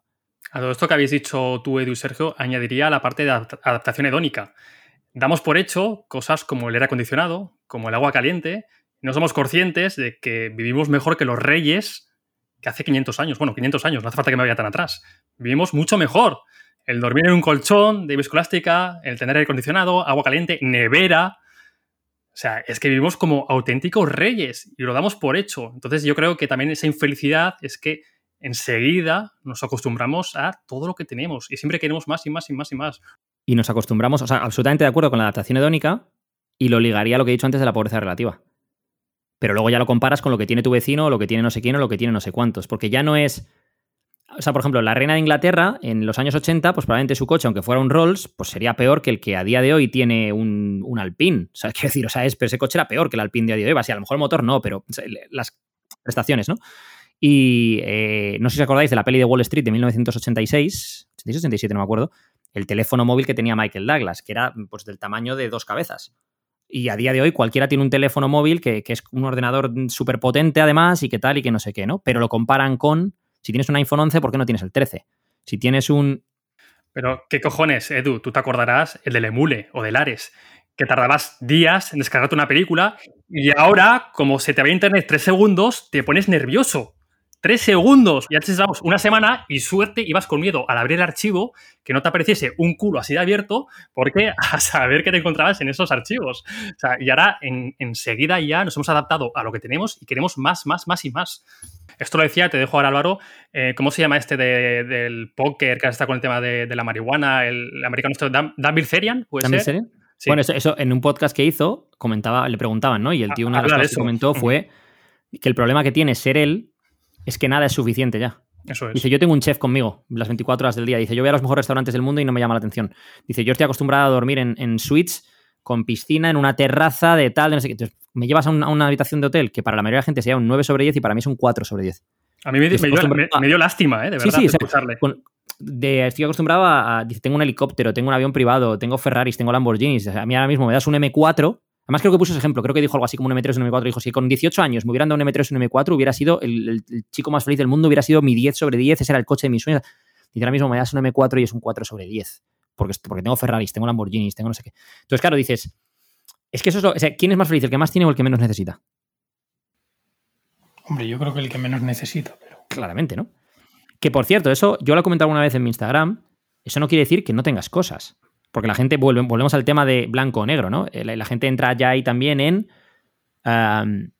como el tema con el tema del estoicismo y tal, ¿no? De, la, incomodidad. No, pues duerme en el suelo. A ver, quiero decir, si tengo una cama, voy a dormir en la cama. Si me toca alguna vez dormir en el suelo, pues dormir en el suelo porque me toca, ¿sabes? Pero no, no tengo por qué forzarme a dormir en el suelo para demostrarle nada a nadie ni a mí mismo. O sea, quiero decir, y, lo mismo, ¿no? Es en plan que no necesite tener un, un yo qué sé, imagínate, que no necesite tener una buena tele no quiere decir que vaya a tener en mi casa una tele de los años 70 pequeña en blanco y negro y con dos Pero canales. duerme en el suelo y di por redes sociales que has dormido en el suelo. Claro, que si no, no, cuenta. Que si no, no cuenta. Eso lo sabemos todos. Pero si duermes en el suelo, luego échate con agua fría, porque es decir, y tienes que ir, todo tiene que ir, y come alubias. O sea, todo tiene, porque si duermes en el suelo, te duchas con agua fría, pero luego te comes un chuletón de puta madre, pues tío, estás fallando, estás fallando. Y subir todos los pasos, eso es importante. Todo, todo. Yo ya no sé ya ni por dónde unirme a la conversación. Te has quedado en, Hitler, creo, te has quedado, Álvaro. Porque vamos a ver. La pregunta era: eh, ¿a qué se debe la infelicidad? Primero, ¿qué, qué es la felicidad y, y, cómo la define cada uno? Yo creo que al final eh, es un ejercicio que deberíamos de hacer todos. De, no sé si no, si, si no hemos planteado alguna vez si hemos pensado que ni siquiera nosotros, hemos, eh, nosotros mismos hemos decidido en la familia en la que nacemos. Por lo tanto, la oportunidad que vamos a tener a hacer determinadas cosas y lo que nos va a condicionar es muchísimo. Ni siquiera decidimos el nombre que nos ponen, cosa que después cuando eres mayor de edad sí que te lo puedes cambiar. ¿Qué es lo que sucede? Que crecemos en una cultura, cada uno diferente, aunque sea España, ¿vale? Eh, que va a estar influenciada por su familia, donde te va a decir qué es correcto, qué no es correcto, qué es bueno, qué es malo. Y Quizás no estamos de acuerdo con ello, que por eso muchos niños son hoy día vistos como es que es muy nervioso, es que tiene un TDAH, es que porque esos actos de rebeldía por decir que no está de acuerdo no son suficientes. Y a ese niño ya se le empieza a decir cómo se tiene que comportar, cuáles son las creencias que tienes que tener y cuáles son los, ideales. Al final tú te creas un ideal de Edu Barrecheguren X, Sergio X, David X, y te empiezas a convertir en un pollo sin cabeza porque te han dicho que es bueno y que es malo. Y ese acto de rebeldía creo que te va a conllevar a poder ser más feliz en el futuro, aunque es muy duro y es muy doloroso pasar por ese proceso. Porque muchas veces tienes que mantener eh, conversaciones muy incómodas con seres queridos tuyos, con familiares, con amigos, o incluso exponerte en redes sociales a estar en desacuerdo con otras personas, si tú lo consideras así. Entonces, la felicidad y por qué somos infelices, por aportar algo diferente a la adaptación hedónica y todas las cosas que ya se han dicho, creo que va un poco porque no tenemos los huevos suficientes para mantener conversaciones incómodas con nosotros mismos y de no pararnos a pensar y decir que si lo que estoy haciendo lo estoy haciendo por satisfacer a otras personas y no a mí mismo. Vale, yo quería preguntaros si tuvierais que dar una definición de felicidad o qué es para vosotros la felicidad, ¿cuál sería? Dormir tranquilo y la conciencia limpia. Para Estar en paz contigo mismo y tener propósito. Ah, necesitas ambas cosas, yo creo. Si no, tienes, si no estás en paz contigo mismo, por mucho que tengas propósito, pues complicado. Y si no tienes propósito, imagínate, duermo tranquilo, lo que decía Álvaro, creo que ese es uno de los, de requisitos, que es el estar en paz contigo mismo. Pero si luego me levanto y no, no, tengo nada en lo que aprovechar mi tiempo, que realmente me motive, que me apasione y tal, pues tenemos un problema, ¿no? Respecto a lo que ha dicho Álvaro, hay una cosa que me ha gustado mucho y al final es, creo que gran parte de esa infelicidad proviene de luchar ya no con las expectativas que tienen los demás de ti, sino que los demás te han implantado en tu sistema operativo desde que eres pequeño y que ya forman a, empiezan a formar parte de quién eres tú, ¿no? De tu identidad.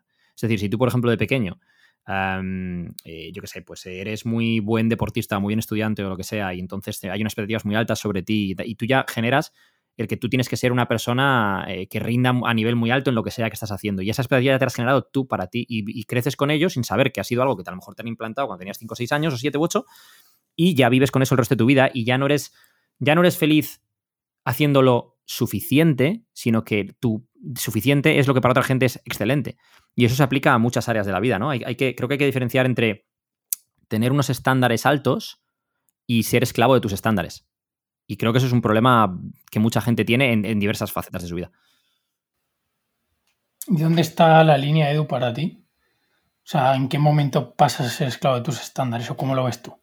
En el momento en el que te está afectando a esa tranquilidad de la que hablábamos, ¿no? El momento en el que ya no estás tranquilo contigo mismo, si no, imagínate, si no consigo hacer press de banca con no sé cuánto, si no tengo estos pectorales, si no gano tanto dinero, si no tengo mi propio negocio, hago no sé qué, si mi podcast no no sé cuántos, si no soy, y, o sea, si entras en un momento en el cual hay una serie de cosas que tienes que hacer como una checklist para cumplirlo, porque si no cumples con eso, te estás fallando a ti mismo. Ya no es que le falles al mundo, te estás fallando a ti mismo. Entonces eso es un problema. O sea, cuando, cuando tienes que eh, impresionarte, entre comillas, a ti mismo, porque tienes una expectativa, o ya no impresionarte, lo que, lo que haces a lo mejor es impresionante, pero, pero para ti mismo no lo es porque tus expectativas son tremendamente altas, em, creo que ahí es donde hay un problema. Y el problema no está en esos estándares, o sea, que a lo mejor te va fantástico el tener eso para tener mucho éxito, por ejemplo, financiero o éxito a nivel social dentro de la, jerarquía social, ¿no?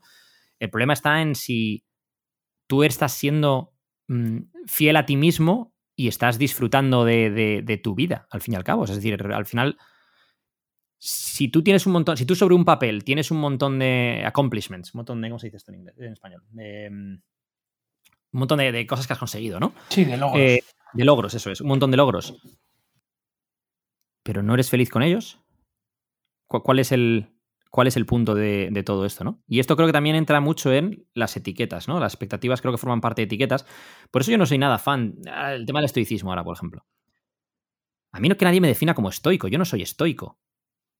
Yo, mm, hay cosas del estoicismo que me gustan y hay cosas de mm, eh, la, yo qué sé, digamos, de la eh, cultura judeocristiana que me gustan y hay cosas de eh, los epicúreos que me gustan y hay cosas de mm, diversas fuentes. Y, no, es, no entro en la etiqueta de soy estoico porque algo en lo que... Para empezar, porque no creo que nadie se pueda autodefinir como estoico. Es decir, de hecho, tú, solo tú sabes realmente si lo eres o no en función de cómo tú en tu cabeza estás asimilando determinadas cosas en tu vida, no en función de lo que se ve desde fuera. Pero segundo, creo que es un error entrar en definirte como una etiqueta dentro de una corriente filosófica o ideológica determinada, casarte con esa identidad.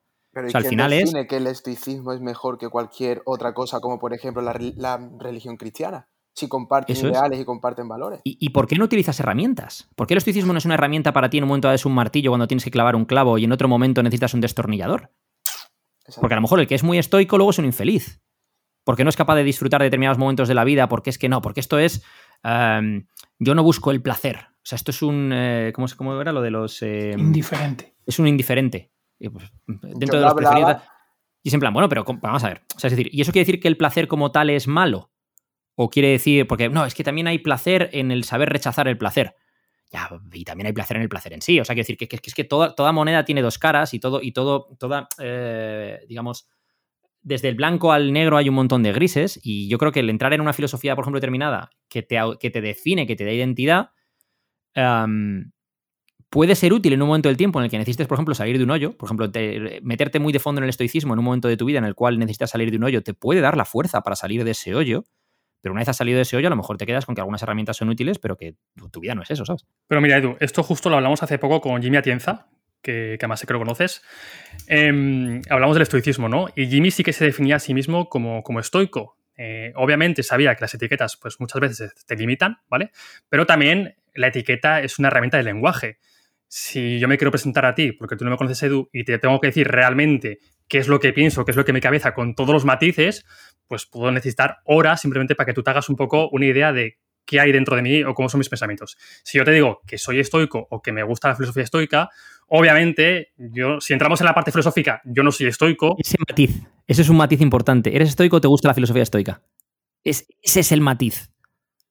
Totalmente, totalmente. O sea, yo entiendo, por ejemplo, que, incluso el definirte como estoico, de nuevo, puede ser una herramienta en un momento dado de dificultad en tu vida que te ayuda a salir de algo porque tú mismo te miras al espejo y dices, yo soy estoico, yo puedo con esto, yo tal, yo no sé qué. O, yo soy cristiano, ¿no? Pero cualquier otra, sí, sí, o sea, ideologías, eh, filosofías y demás, ¿no? Pero creo que también te pone unas expectativas sobre ti mismo que luego te pueden llegar también a generar problemas. Porque ¿qué pasa si en un momento de tu vida resulta que fallas como estoico, que no eres tan duro como crees que eres o que la vida te da un golpe que no eres capaz de y entonces ya no sientes solo que, o sea, sientes que has fallado a tu identidad, que no has cumplido con lo que hablamos antes, no has cumplido con esas expectativas que tenías creadas sobre ti mismo. Es decir, que toda, toda, toda moneda tiene dos caras. Entonces, mm, en un momento dado lo que te puede ser eh, la cara, en otro momento dado te puede ser la cruz, porque eh, al final, de no, son, herramientas, ¿no? Entonces, yo esto no lo digo, por ejemplo, como, como crítica hacia Jimmy, además Jimmy sé que, realmente vive mucho de, eso, o sea, en, y cómo ha afrontado situaciones muy complicadas en su vida. Simplemente que desde mi punto de vista no es, no te favorece el autodefinirte, ponerte una etiqueta de ese estilo y encasillarte de esa manera, porque hay muchas más cosas ahí fuera.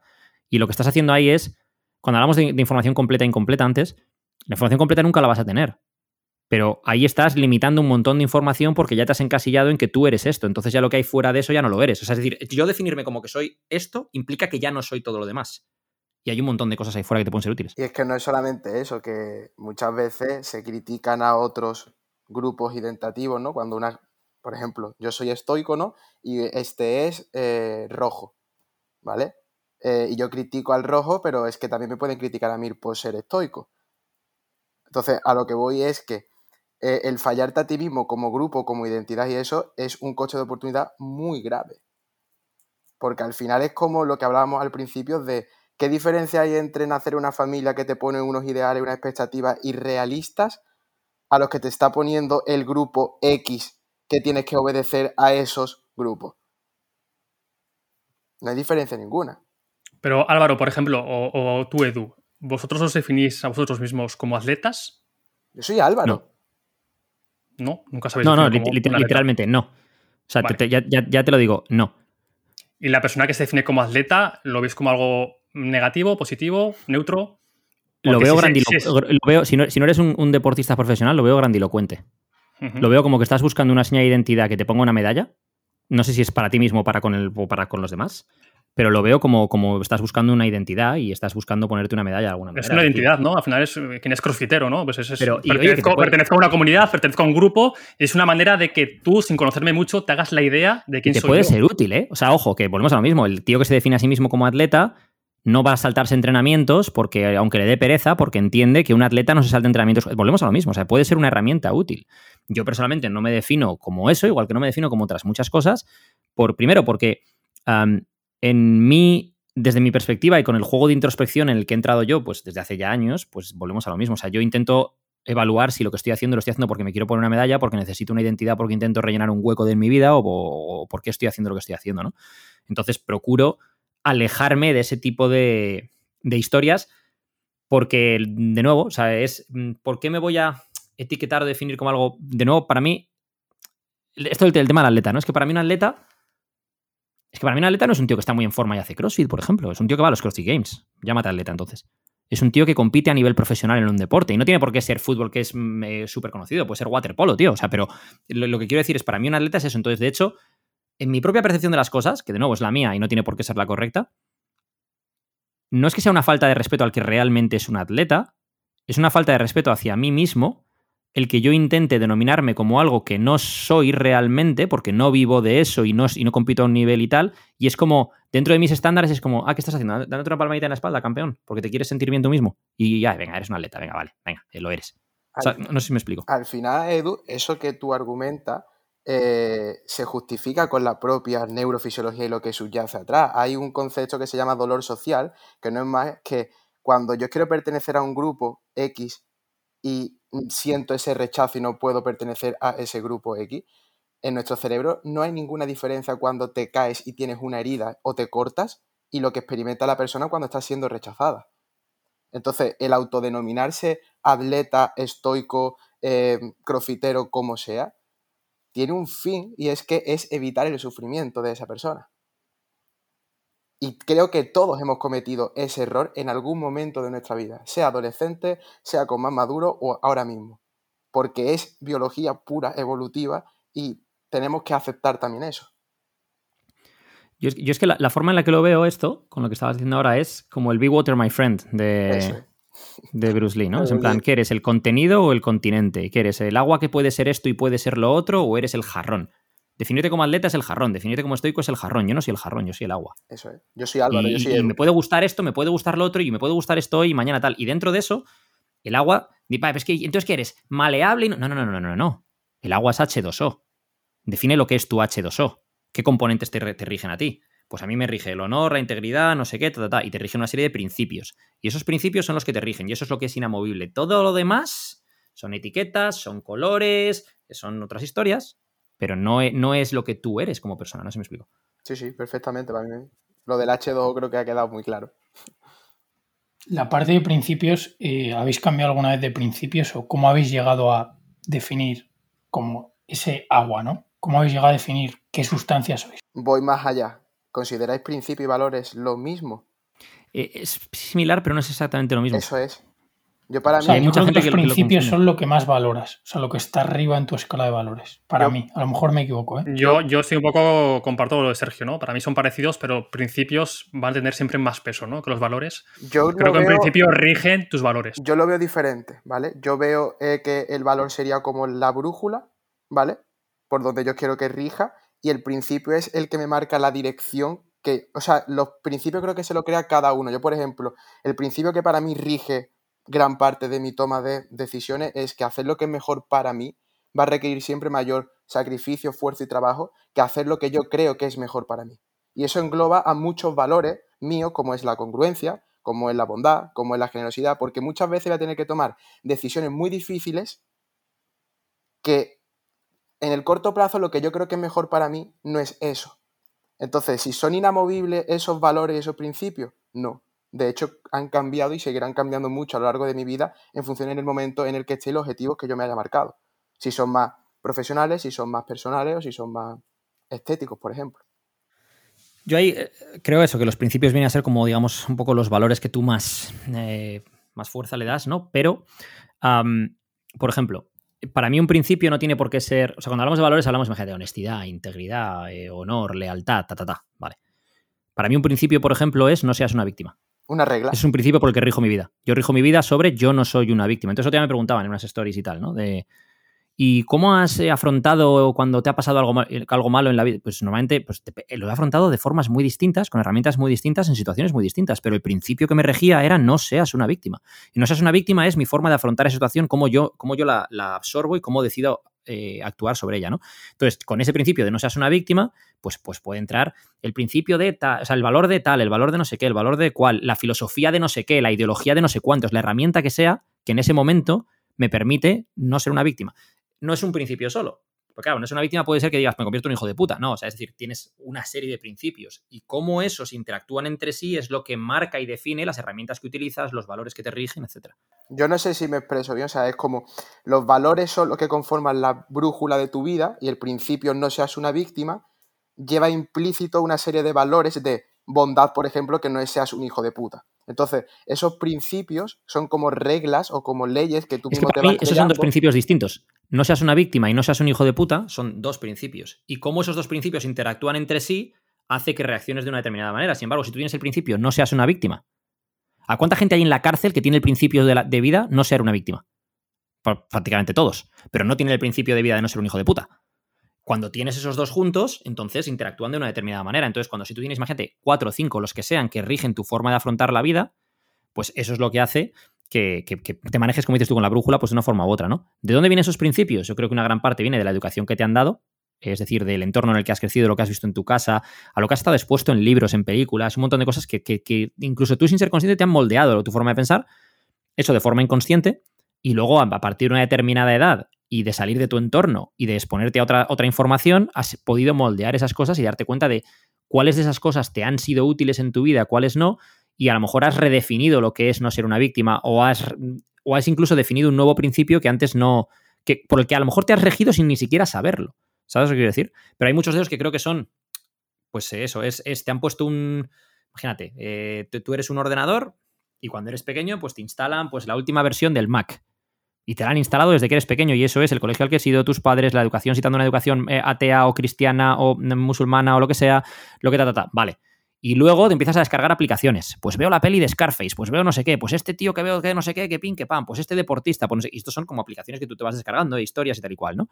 Y luego después de eso empiezan, a empiezas a meter plugins y al final pues tienes conformado tu ordenador, que es el tuyo propio, que tiene pues a lo mejor el mismo, imagínate, tienes el mismo sistema operativo que tiene no sé quién, imagínate tu hermano, por ejemplo, de base, porque tenía el mismo sistema operativo, porque nacisteis en el mismo entorno, pero luego tú tienes un montón de cosas completamente diferentes porque has ido instalando otras cosas nuevas o incluso en un futuro has decidido descargarte el nuevo eh, Mac OS lo siguiente.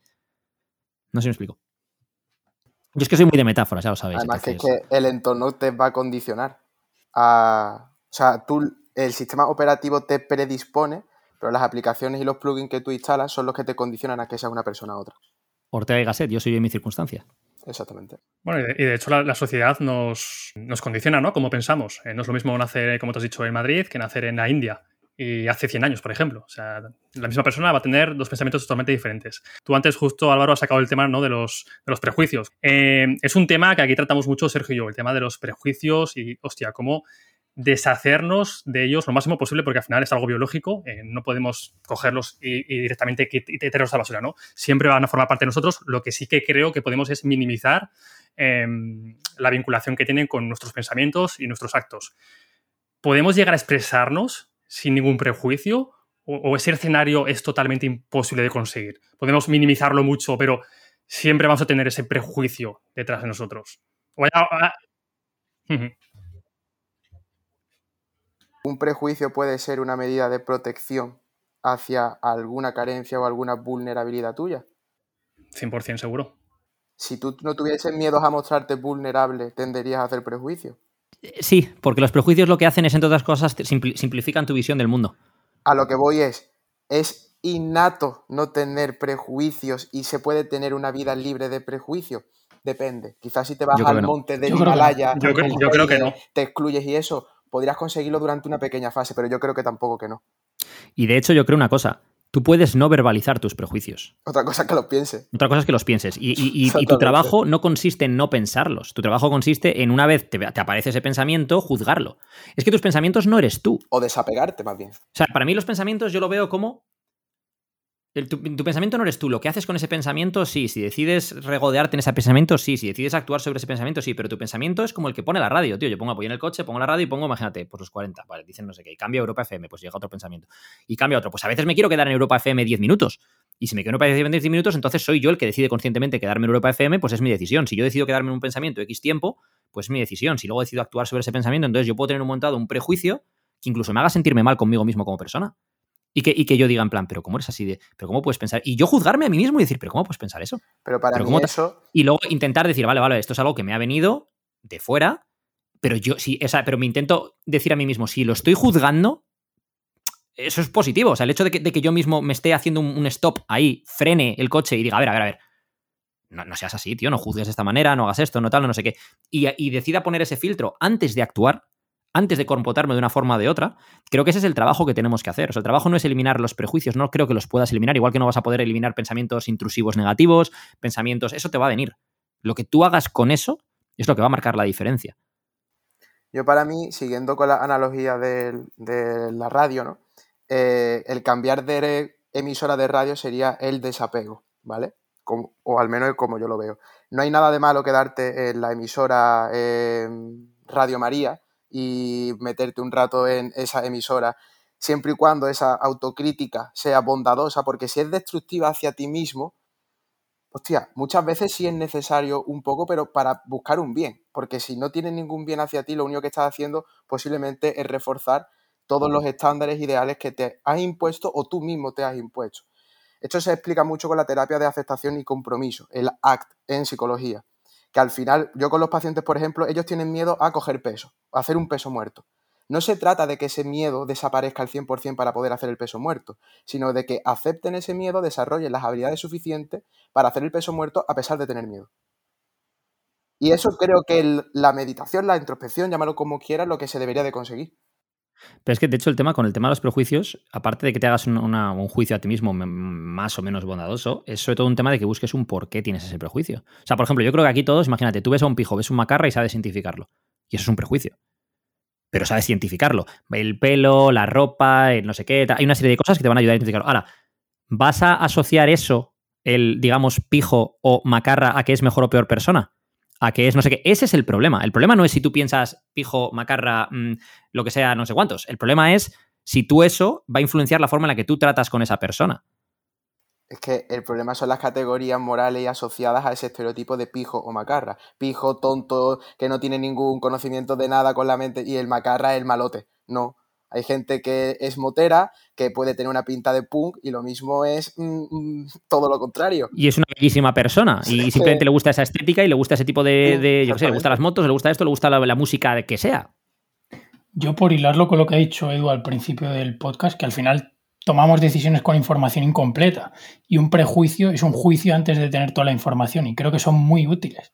¿Por qué? Porque nunca vas a tener toda la información de nada. Entonces, tú tienes que prejuzgar muchas cosas y tomar decisiones no con la totalidad de la información. Entonces, creo que no es ni blanco ni negro que nos tengamos que deshacer de ellos, ni siquiera creo que queramos deshacernos de ellos, porque creo que te ahorran mucho tiempo. Eso sí, en decisiones importantes, sí que creo que es importante someterlos a juicio e intentar ir un pelín más allá de esos prejuicios. De hecho, en Thinking Fast and Slow de Daniel Kahneman habla del sistema 1 y el sistema 2, y el prejuicio no viene a ser más que el sistema 1, lo que de forma eh, subconsciente estás asociando el mundo, po, y el sistema 2 es cuando te paras tú a pensar, y lo que estás haciendo con el prejuicio es ahorrar energía. En lugar de dedicarte una hora a evaluar no sé qué, pues es en base a las experiencias que tengo en el pasado, a la información que, de la que dispongo y te data, hago esto en un segundo. Y luego ya te quieres parar a pensar en eso y evaluarlo. Sistema 2, ¿te compensa ese gasto de energía? ¿No te lo compensa? O decir, de hecho, son muy útiles. Yo lo veo como una herramienta muy útil que tenemos. Es que lo, como lo que, hablábamos antes, el dinero puede ser bueno o malo, ¿no? Es, quién lo usa, cómo lo usas o lo que sea. O si dejas que ese, lo que hablamos, ese prejuicio, ese prejuicio, eh, si te va a determinar, te va a condicionar las siguientes actuaciones para bien o para mal. O sea, es decir, tú puedes tener un prejuicio, pero que sea un prejuicio, digamos, neutro. ¿Qué quiero decir con neutro? Que no te va a hacer una simplificación de algo en el mundo, pero no va a crear eh, un acto malo por tu parte o mm, eh, pernicioso o... Y, puedes tener, y tienes otros que no lo sean. Creo que Edu jamás va a ser neutro. O sea, el prejuicio va a ser positivo o negativo. Otra cosa que luego tú le añadas la neutralidad. Pero creo que de manera innata vamos a dividirlo entre bueno pues yo creo que es al revés. Es neutral y tú le añades si es positivo o negativo. ¿Tú crees? Sí. O sea, yo creo que la información te viene y tú ya decides si, vale, esto es bueno para mí o es malo para mí. Yo estoy con Sergio, porque imagínate, el ejemplo del pijo y macarra. Es que a lo mejor lo que significa pijo para mí es distinto para, que para ti. O lo que significa macarra para mí es distinto para ti. Entonces, los dos sabemos identificar pijo, macarra, no sé qué, tal, perfecto. Choni, a lo mejor choni para alguien que es choni tiene un significado diferente que choni para alguien que es pijo. ¿Sabes lo que quiero decir? O sea, es, volvemos a lo mismo. Eh, ¿Por qué hay que poner etiquetas de pijo? Joder, hay cosas que a veces tendrás que saber identificar, pero yo creo que, yo creo lo que dice Sergio, creo que la neutralidad en el prejuicio está ahí, pero que todos, absolutamente todos, le damos el tinte del color de nuestras gafas. Y, ahí tú le das el tinte que te que le dé la gana. Si yo llevo unas gafas verdes, lo voy a ver verde. Si las llevo azules, lo voy a ver azul. Entonces, a lo mejor para mí, Pijo es azul y para mm, eh, Sergio es rosa y para eh, Álvaro es verde y, para ti es amarillo. No lo sé, esa es Entonces, y es, y es que es lo que. O sea, imagínate que los cuatro podemos identificar pijo, pero a lo mejor mi definición de pijo en la cabeza, con lo que eso implica a todos los niveles, es distinta a la que tenéis cada uno de vosotros y cada uno tiene distintos matices. Que yo sea capaz luego o no de pararme ahí y decir, vale, dejo que esto afecte a mi forma que o tú o él, creo que ahí es donde yo creo que está la, por ejemplo, eh, conforme a lo que tú te referías del libro de Daniel Kahneman, eh, el sistema S1 se ha dicho que es como el que hay que evitar porque nos llevaría a más, a más egos cognitivos, ¿no? Pero lo que se ha visto a día de, hoy es que tanto el S1 como el S2, los dos sistemas, son necesarios y no puede haber S1 sin S2 y no puede haber S2 sin S1. Y que se puede tener los mismos egos con el sistema 2 siendo mucho más lógico que con el sistema 1 siendo mucho más intuitivo. Y de hecho, aunque pensemos que estamos tomando una decisión muy nata o muy lógica, no es así. Está influenciada por las dos. es que la mayoría de las decisiones, de hecho, las tomamos en un pispás y luego las argumentamos a posteriori. eso es. Y, y, ahí es donde, ah, cuando hablamos antes de los incentivos y penalizaciones, tú has tomado una decisión en base a unos incentivos y penalizaciones sin ni siquiera saberlo. Y luego la has querido racionalizar para que cuadre y que sea congruente con lo que tú piensas y tal y cual. engaña a ti mismo, ¿o no? Pero entonces al final es un círculo, ¿no? Porque ese sesgo de la justificación siempre vamos a tenerlo, o sea, no vamos a escapar de él. Todo lo que hagamos, para bien o para mal, lo vamos a justificar de alguna forma para que tenga sentido. Que ahí es donde creo que entra el rodearte de un entorno eh, que se sienta lo suficientemente seguro para poder hacerte una crítica constructiva y que tú le tengas el suficientemente respeto como para escucharla. O sea, hace poco hablamos con Ramón Nogueras y nos habló del sesgo de confirmación, él es psicólogo, y un poco yo la racionalización o la justificación lo veo como muy parecido al sesgo de confirmación. Y él nos decía eso de rodearte de gente que piense diferente a ti, que haga de abogado del diablo, porque es muy complicado que tú seas tu propio abogado del diablo, porque ya una vez te has, no te casas, pero ya miras con diferentes ojos una opción de las dos, es muy complicado cambiar de bando. Tan fácil como saber cuáles son los seguidores que sigues. Si la cámara de eco, ¿no? Que, tenemos todos.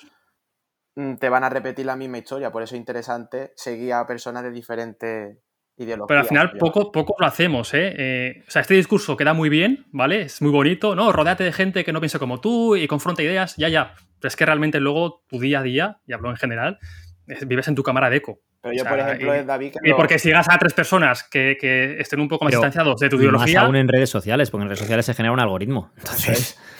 o sea, es muy, muy difícil realmente no confrontar estas ideas para mí es muy importante eh, saber diferenciarlo, eh, haciendo la colisión a, lo que decía Edu, el mundo digital y el mundo físico. Yo para mí mi mundo físico son mis amigos, que lo hablamos en el podcast, y mis amigos piensan totalmente diferentes a mí, somos totalmente diferentes. Y después mi mundo digital, que quizás lo tengo más enfocado en el mundo profesional, me rodeo de esas personas que me potencien en base a unos intereses y unos incentivos que yo quiero conseguir. Entonces, depende de dónde tú te muevas, en qué mundo te quieras poner, sabrás que tendrás que razonar de una manera o de otra y justificar las cosas de una manera o de otra. Bueno, pero la gente vive muy cómoda pensando que lo que hacen es lo correcto, ¿no? por eso funcionan las redes sociales.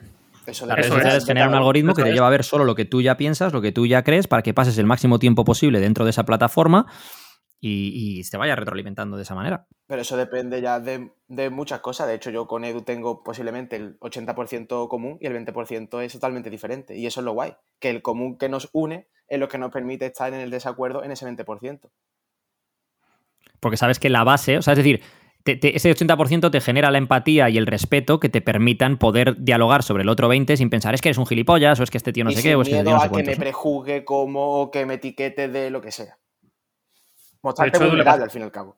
Le pasa algo parecido con Podemos, que también tiene un 80% de cosas en común y un 20% cuatro tonterías, ¿no? De los semáforos y no sé qué más. Era, era lo de, era lo de, sí, lo de las faldas en los, en los, eh, en los buzones. Lo demás estábamos de acuerdo, sí, sí. Pues, pues perfecto. Que por cierto, que, que, o sea, Pablo Iglesias, tío, se corta la coleta en cuanto se vaya. O sea, que, o sea, que era todo, era todo, era todo marketing, puro marketing, ¿o qué? Era toda una campaña de marketing. Eso y ahora sale ahí en un anuncio con Jordi Évole chupando una bola de, bolos, tío. No, lo he visto. De hecho, ¿qué ha pasado con Pablo Iglesias? Eh, no sé, yo he visto un anuncio que salía eh, hablando de. Una, no sé un anuncio, ¿dónde, lo he visto? Que era algo sobre. Sobre Iván Redondo, que Iván Redondo iba a tirar de la manta y hablar de no sé qué o algo así. Y, salía Pablo Iglesias con Jordi Évole y estaban como jugando a los bolos y el tío se ponía la bola de bolos en la, en la cara. Y como que la chupaba en plan cerdo. Y, o sea, en plan con, como con lascivia, o sea, en plan rollo que la va a hacer ministra, ¿sabes? Y, y luego le dejaba la bola y le decía al otro, pues tío, la verdad que el barbero se le cogido el gustillo y, y así el, el aceitito en la no, sé, muy, muy, curioso, tío, lo tenéis que, lo tenéis que ver. Luego lo veré. Joder, es que es increíble, Edu. Es como ponerte una como un toro cuando sí, le pones sí, sí, un, y, un no, rojo. no, no, te he entrado de verdad porque se nos va de hora. Porque no has querido, Edu, también no, te lo digo. Si no, vamos, si no. Tú ibas buscando la vuelta rápida en los, en los últimos minutos, ¿eh? Ibas buscando ahí en plan, venga, tal, ya estamos acabando la carrera, vuelta rápida, tal, acabamos fuerte. Un Verstappen. Verstappen, Verstappen.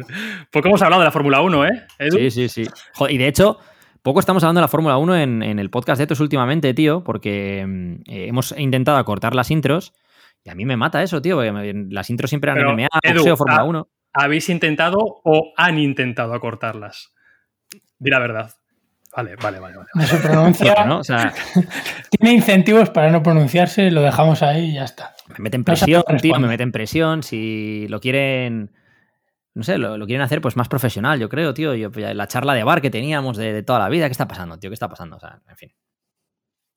Pues nada, majos, eh, llevamos casi hora y media. Como dice Edu, podríamos estar aquí grabando cuatro podcasts más. Seguramente, pues esos cuatro podcasts, pues alguna denuncia quizás nos llegaba a Rincón de Aquiles. Entonces vamos a dejarlo por aquí. A tiempo, sí. Vamos a dejarlo por aquí, que estamos a tiempo. Eh, ¿Qué tal lo habéis pasado, Edu Álvaro? Bien, como en casa. Pues tú, vamos, y tanto que como en casa estabas ahí tirado en el sofá, macho, que te, te faltaba ahí la mantita. No, pero creo que es, que es importante el poder hablar sin tapujos, como lo piensa, lo primero que se te viene a la cabeza, sin tener miedo a qué dirán cuando he dicho que Pedro Sánchez, lo de la luz, no sé qué, no sé cuánto, o sea, quien me quiera prejuzgar por ello, que bien, bienvenido sea, pero posiblemente tengan más en común con aquellas personas que estén en desacuerdo conmigo y se presten a la conversación que aquella que directamente te censuro y te dejo ya de seguir por lo que sé, porque me estereotipa.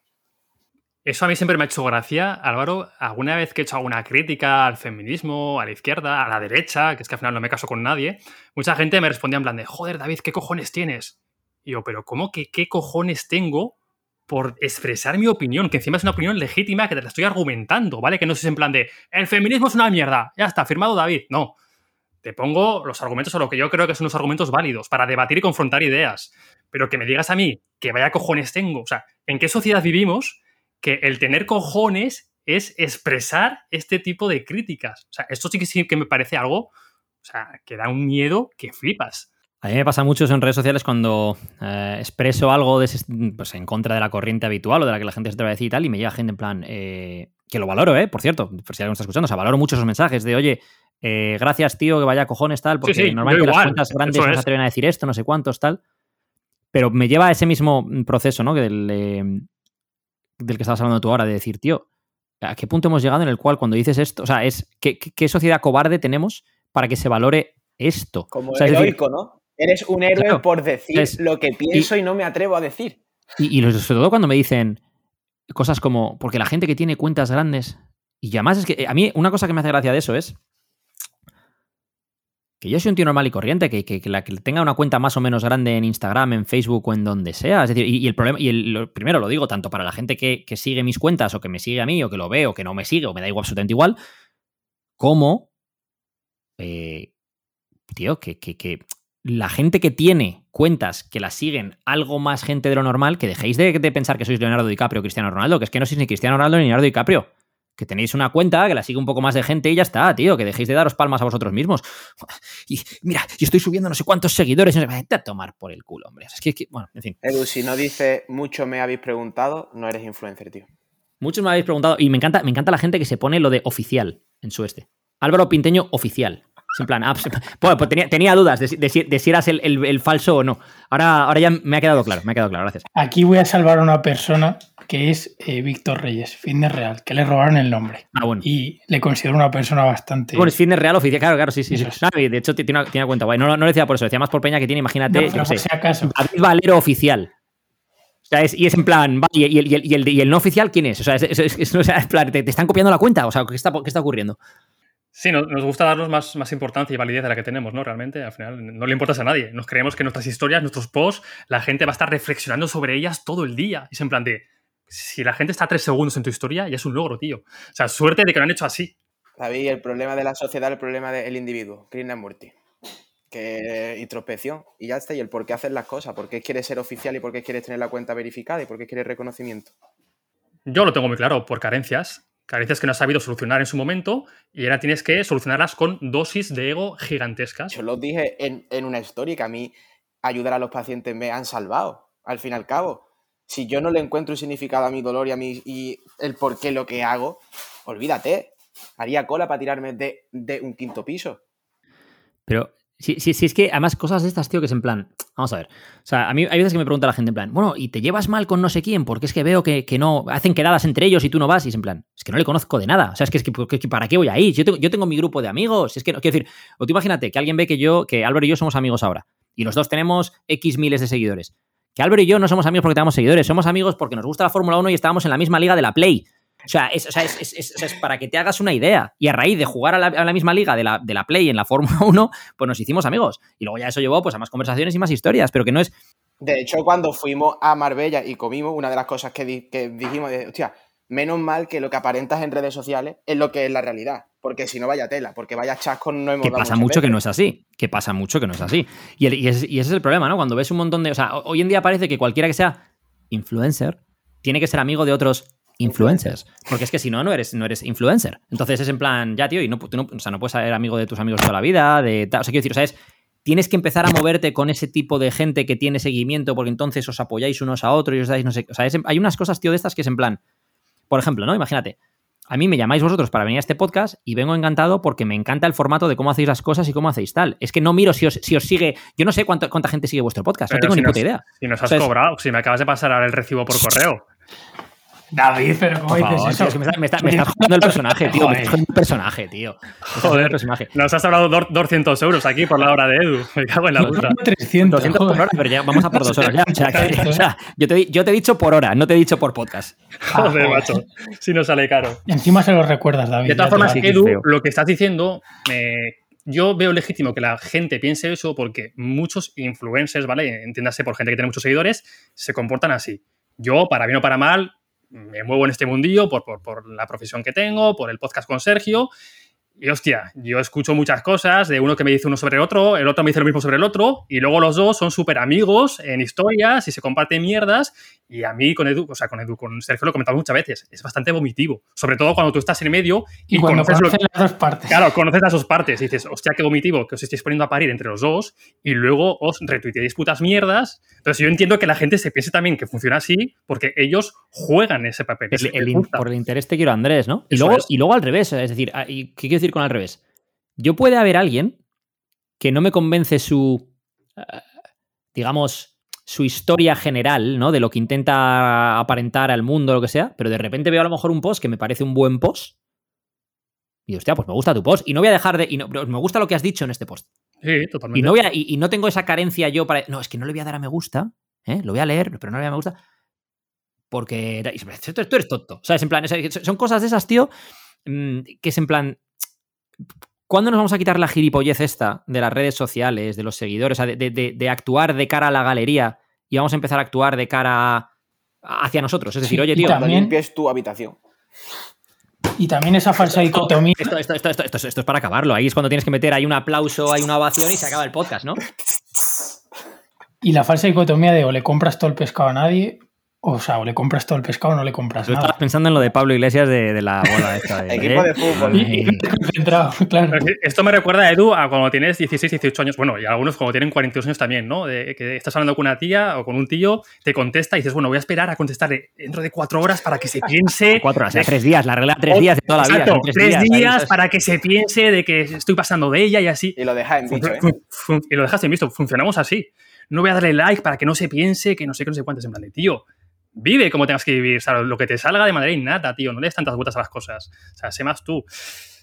Pero bueno, eh, por interés te quiero, Andrés. Es que al final esa frase lo, lo define, ¿no? Eh, a mí me ha pasado, ¿no? Yo, yo me he comido mucho hate porque a veces pues, he criticado a cuentas eh, importantes que yo me llevo muy bien con esas personas, pero yo cuando han hecho algo mal, igual que les he aplaudido en público, les he criticado en público. Y no ha sido una crítica de decirte quiero joder chiquito, es una crítica legítima.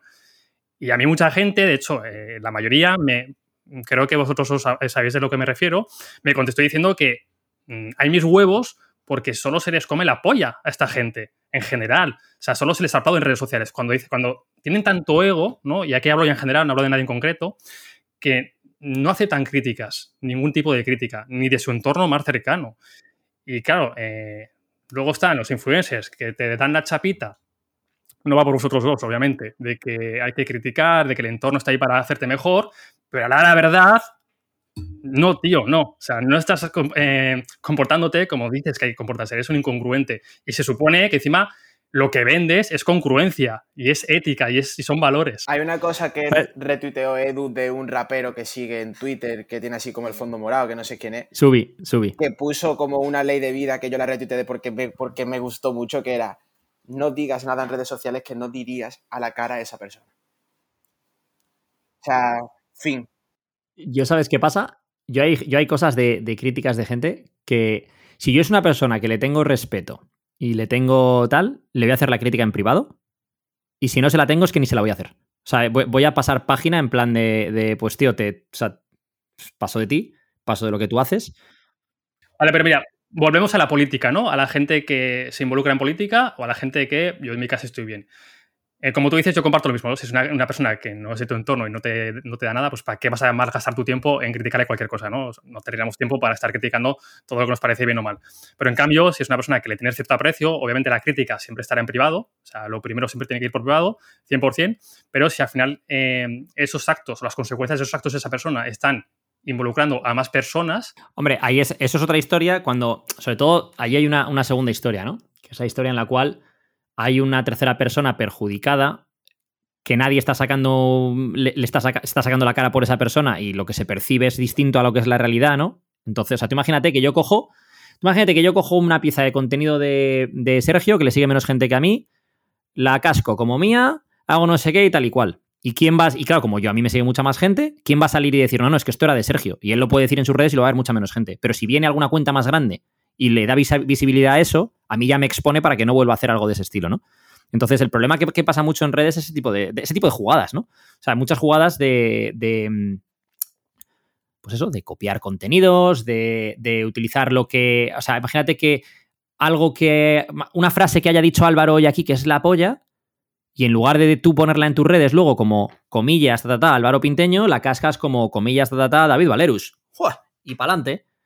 Y eso se ve mucho en redes sociales. Entonces, en ese tipo de cosas sí que veo que de vez en cuando pues hay que sacar ahí un... Hay que sacar la cara por, por, la gente que, que, que no tiene esa visibilidad y que se le está haciendo a lo mejor una jugada, ¿no? Pero... Mm, pero es que, bueno, es que lo del mundo digital, eso que hablamos antes, del mundo legal, físico y digital, ¿no? El mundo digital es un submundo que no es el mundo físico y que muchas... muchas y ahí es donde está esa confusión entre el uno y el otro es, que es lo que lleva también a esos grandes egos muchas veces, es lo que lleva también a que la gente diga cosas que no diría en persona, es lo que lleva incluso a que hay, gente que tiene un alter ego, hay gente que, que, su comportamiento y su personalidad en las redes sociales no se corresponde con la que tienen cuando les conoces en persona. Hay gente que en redes sociales es yo sé, súper segura hasta el punto de ser arrogante y luego les conoces en persona y, y, trastabillan al hablar. O sea, quiero decir, o sea, es que dices... Pero te diría que la gran mayoría, bajo mi experiencia, no es que haya gente, es que la gran mayoría no tiene nada que ver lo que aparentan que lo que son. A mí, esa es una de las cosas que, me gusta, por ejemplo, cuando vengo a este podcast, que sé que lo que veo aquí es lo que hay, y en este caso, por ejemplo, con Álvaro igual. O sea, si tú me llegas a decir en plan, oye, eh, vamos a traer a no sé quién. o sea, yo, cuando me dijiste, oye, ¿te apetece hacer un podcast tal? Traemos también a Álvaro Pineda. Para adelante. Porque Álvaro le conozco y sé que, que, lo que ves es lo que hay y lo que va a decir es congruente con quién él es como persona. Entonces, bueno. y que al final hay quien le dice que no a 300 pavos, ¿no? En la hora de comer. Hombre, de, hecho, ya que has mencionado la factura, te voy a subir el precio. O sea, quiero decir, esto siempre viene bien. Yo La cláusula de confidencialidad me la ha cargado. Claro, tío. Eso lo teníamos firmado, tío, y bueno, esto es lo que hay, estas cosas, pues bueno. David, lo pagas tú, ¿eh? Eso a Pachas no. Bueno, esto daría para otro tema, ¿no? Al final, eh, hace poco grabamos un podcast sobre ser, tener o aparentar. Las redes sociales, eh, lamentablemente, pues premian mucho el aparentar y el tener. Y eso crea pues muchas carencias. Bueno, no es que crees, que las carencias que tienes las. Pero David, volvemos al, eh, mismo tema de antes. Si funciona es porque salió Hitler, porque el pueblo lo votó, ¿no? Y o sea, porque lo, lo apoyó y todo eso, ¿no? Pues si sigue funcionando es porque la gente se sigue tragando la misma mierda y lo sigue dando likes y lo sigue compartiendo y lo sigue fomentando. ¿Sabes? A mí una cosa que me interesaría ver cuando veo cuentas y, seguidores, me, gustaría tener datos de qué tipo de gente les sigue, ¿no? O sea, imagínate, pues poder sesgarlo por edad, por eh, dónde viven, por intereses, por tal. Porque yo cuentas que veo que no crecen mucho y que me parecen mucho más genuinas y mucho más valiosas que otras que sí crecen mucho. Entonces, lo que pienso es, claro, es que yo no entro en el perfil del seguidor de esa cuenta que está creciendo. Pero sí que entro en el perfil del seguidor de esta cuenta que a lo mejor no es tan grande. ¿Sabes lo que decir? O sea, es, es, un tema de perfiles y de nichos. Entonces, yo no estoy en ese segmento de mercado. Por eso yo veo eso y digo, ¿pero qué cojones? Tú lo has explicado antes con Twitter, ¿no? Cuanto más polarices un mensaje, más se va a viralizar. Pues en Instagram pasa lo mismo. Cuanto el pensamiento está más polarizado, más atraes. Eh, para bien o para mal, pero atraes a gente. Cuanto más retengas a los usuarios, más vas a crecer. O sea, si tú favoreces a la red social y aceptas las reglas del juego y mantienes más a tus usuarios dentro ahí deslizando como idiotas, pues más te va a recompensar la red social con alcance orgánico y más vas a crecer. O sea, que es un poco lo que dice Edu, que al final si Edu es un usuario esporádico de 10 minutos, posiblemente las cuentas que él siga no se tira cuatro horas en Instagram. O sea, a mí me gustaría ver cuál es el tiempo de media que pasan los seguidores de las personas. Y vas a ver 100.000 seguidores y de media pasan cuatro horas. O sea, que le siguen monos que están todo el día con el Instagram. Y es como, para ti. Yo no me lo había planteado, ¿eh? eso. A ver, es como yo lo veo y es muy y es una visión muy simplista de las redes sociales, pero tiene, pero que tiene sentido, te da incentivos. ¿eh? Que tiene sentido, ¿eh? Pues nada, en fin, que al final nos alargamos con, con, todo esto y tal, ¿no? Pero. el chat. Eh, pero, pero que el, tema de esto. Perdón, es que visto el chat justo de repente y me ha hecho gracia. Que. Mm, no, pero que el tema de todo esto al final volvemos a lo mismo, ¿no? Es en plan, ¿tú para qué tienes redes sociales y para qué las utilizas? Hay gente que las utiliza para crearse una marca personal a costa de lo que sea y se crea la marca personal en base a lo que sea que le va a dar esa marca personal. Es decir, por ejemplo, imagínate el que es el ceto ancestral, no sé qué, pues la marca es ceto ancestral, no sé qué leches, y me, me, toca los pies lo ceto ancestral, pero es lo que creo que me va a permitir no sé qué, ¿no? Y luego está la gente que realmente es ceto ancestral y en un momento del camino se da cuenta de que eso no le va y lo cambia, y otros que se dan cuenta en un momento del camino pero dicen, no, esto no lo cambio, que esto me está dando dinero todos los meses. Y entonces creo que ahí es donde hay la. Son los tres perfiles, ¿no? O sea, el perfil de el que es genuino con lo que está posteando y en un momento dado ya no cree en lo mismo, ya no esto, y cambia el tipo de contenido que postea y cambia la forma de tal, el que no se atreve a cambiarlo porque el otro es, es una vaca que le sigue dando leche, y el que literalmente ni siquiera cree en lo que está contando, no es su forma de vivir o no es congruente, pero sabe que vende de cojones. Pero eso fue, fue lo que hablamos, Edu, que cómo quieres que te reconozcan, como el payaso fitness que hace humor con fitness y te siguen para echar un buen rato en la red social, o como la cuenta más profesional que divulga más ciencia de forma más seria y demás. Yo, por ejemplo, no hago ninguna historia donde se ve mi cara, no porque me dé vergüenza, sino porque es que a mí no me sale levantarme y ponerme así Hola, buenas a todos, no sé qué. eso, lo estuvimos, lo estuvimos hablando. A mí, a mí, me cuesta, a mí me cuesta hacer eso. Prefiero hacer fotos, hacer o escribir y eso. También es muy, es muy subjetivo, ¿no, Álvaro? Eh, yo conozco personas, influencers, que yo sé, o al menos tengo más información de cómo son detrás de la cámara, y es en plan de wow. No, o sea, yo. Y sé que su público están, que lo ven como, vamos, como, como una religión, como un dogma. Me encantaría poder despertarme y saber hacerlo delante de la cámara. La cosa es que yo no sirvo para eso y yo hablo del mensaje, ¿eh? escribiendo, por ejemplo. Te hablo del mensaje, no, no, de si lo haces de las formas de hacerlo, de si te grabas o no te grabas. Te hablo de gente que sigue a estas personas y lo ven como wow, todo lo que digan se sienta cátedra. Y yo conozco a algunas de estas personas mm, más en lo personal y se en de, hostia, cabrón, no te lo crees ni tú lo que estás contando por redes. O sea, es que ni tú te lo crees. Nada, pero, es que al final esto, sí, esto nos da para entrar en lo mismo. Eso es, la rueda de la rata, ¿no? En, entrar en todo esto. Porque es lo, es, lo, mismo una vez tras otra y, bueno, pues al final en redes sociales hay mucho de esto.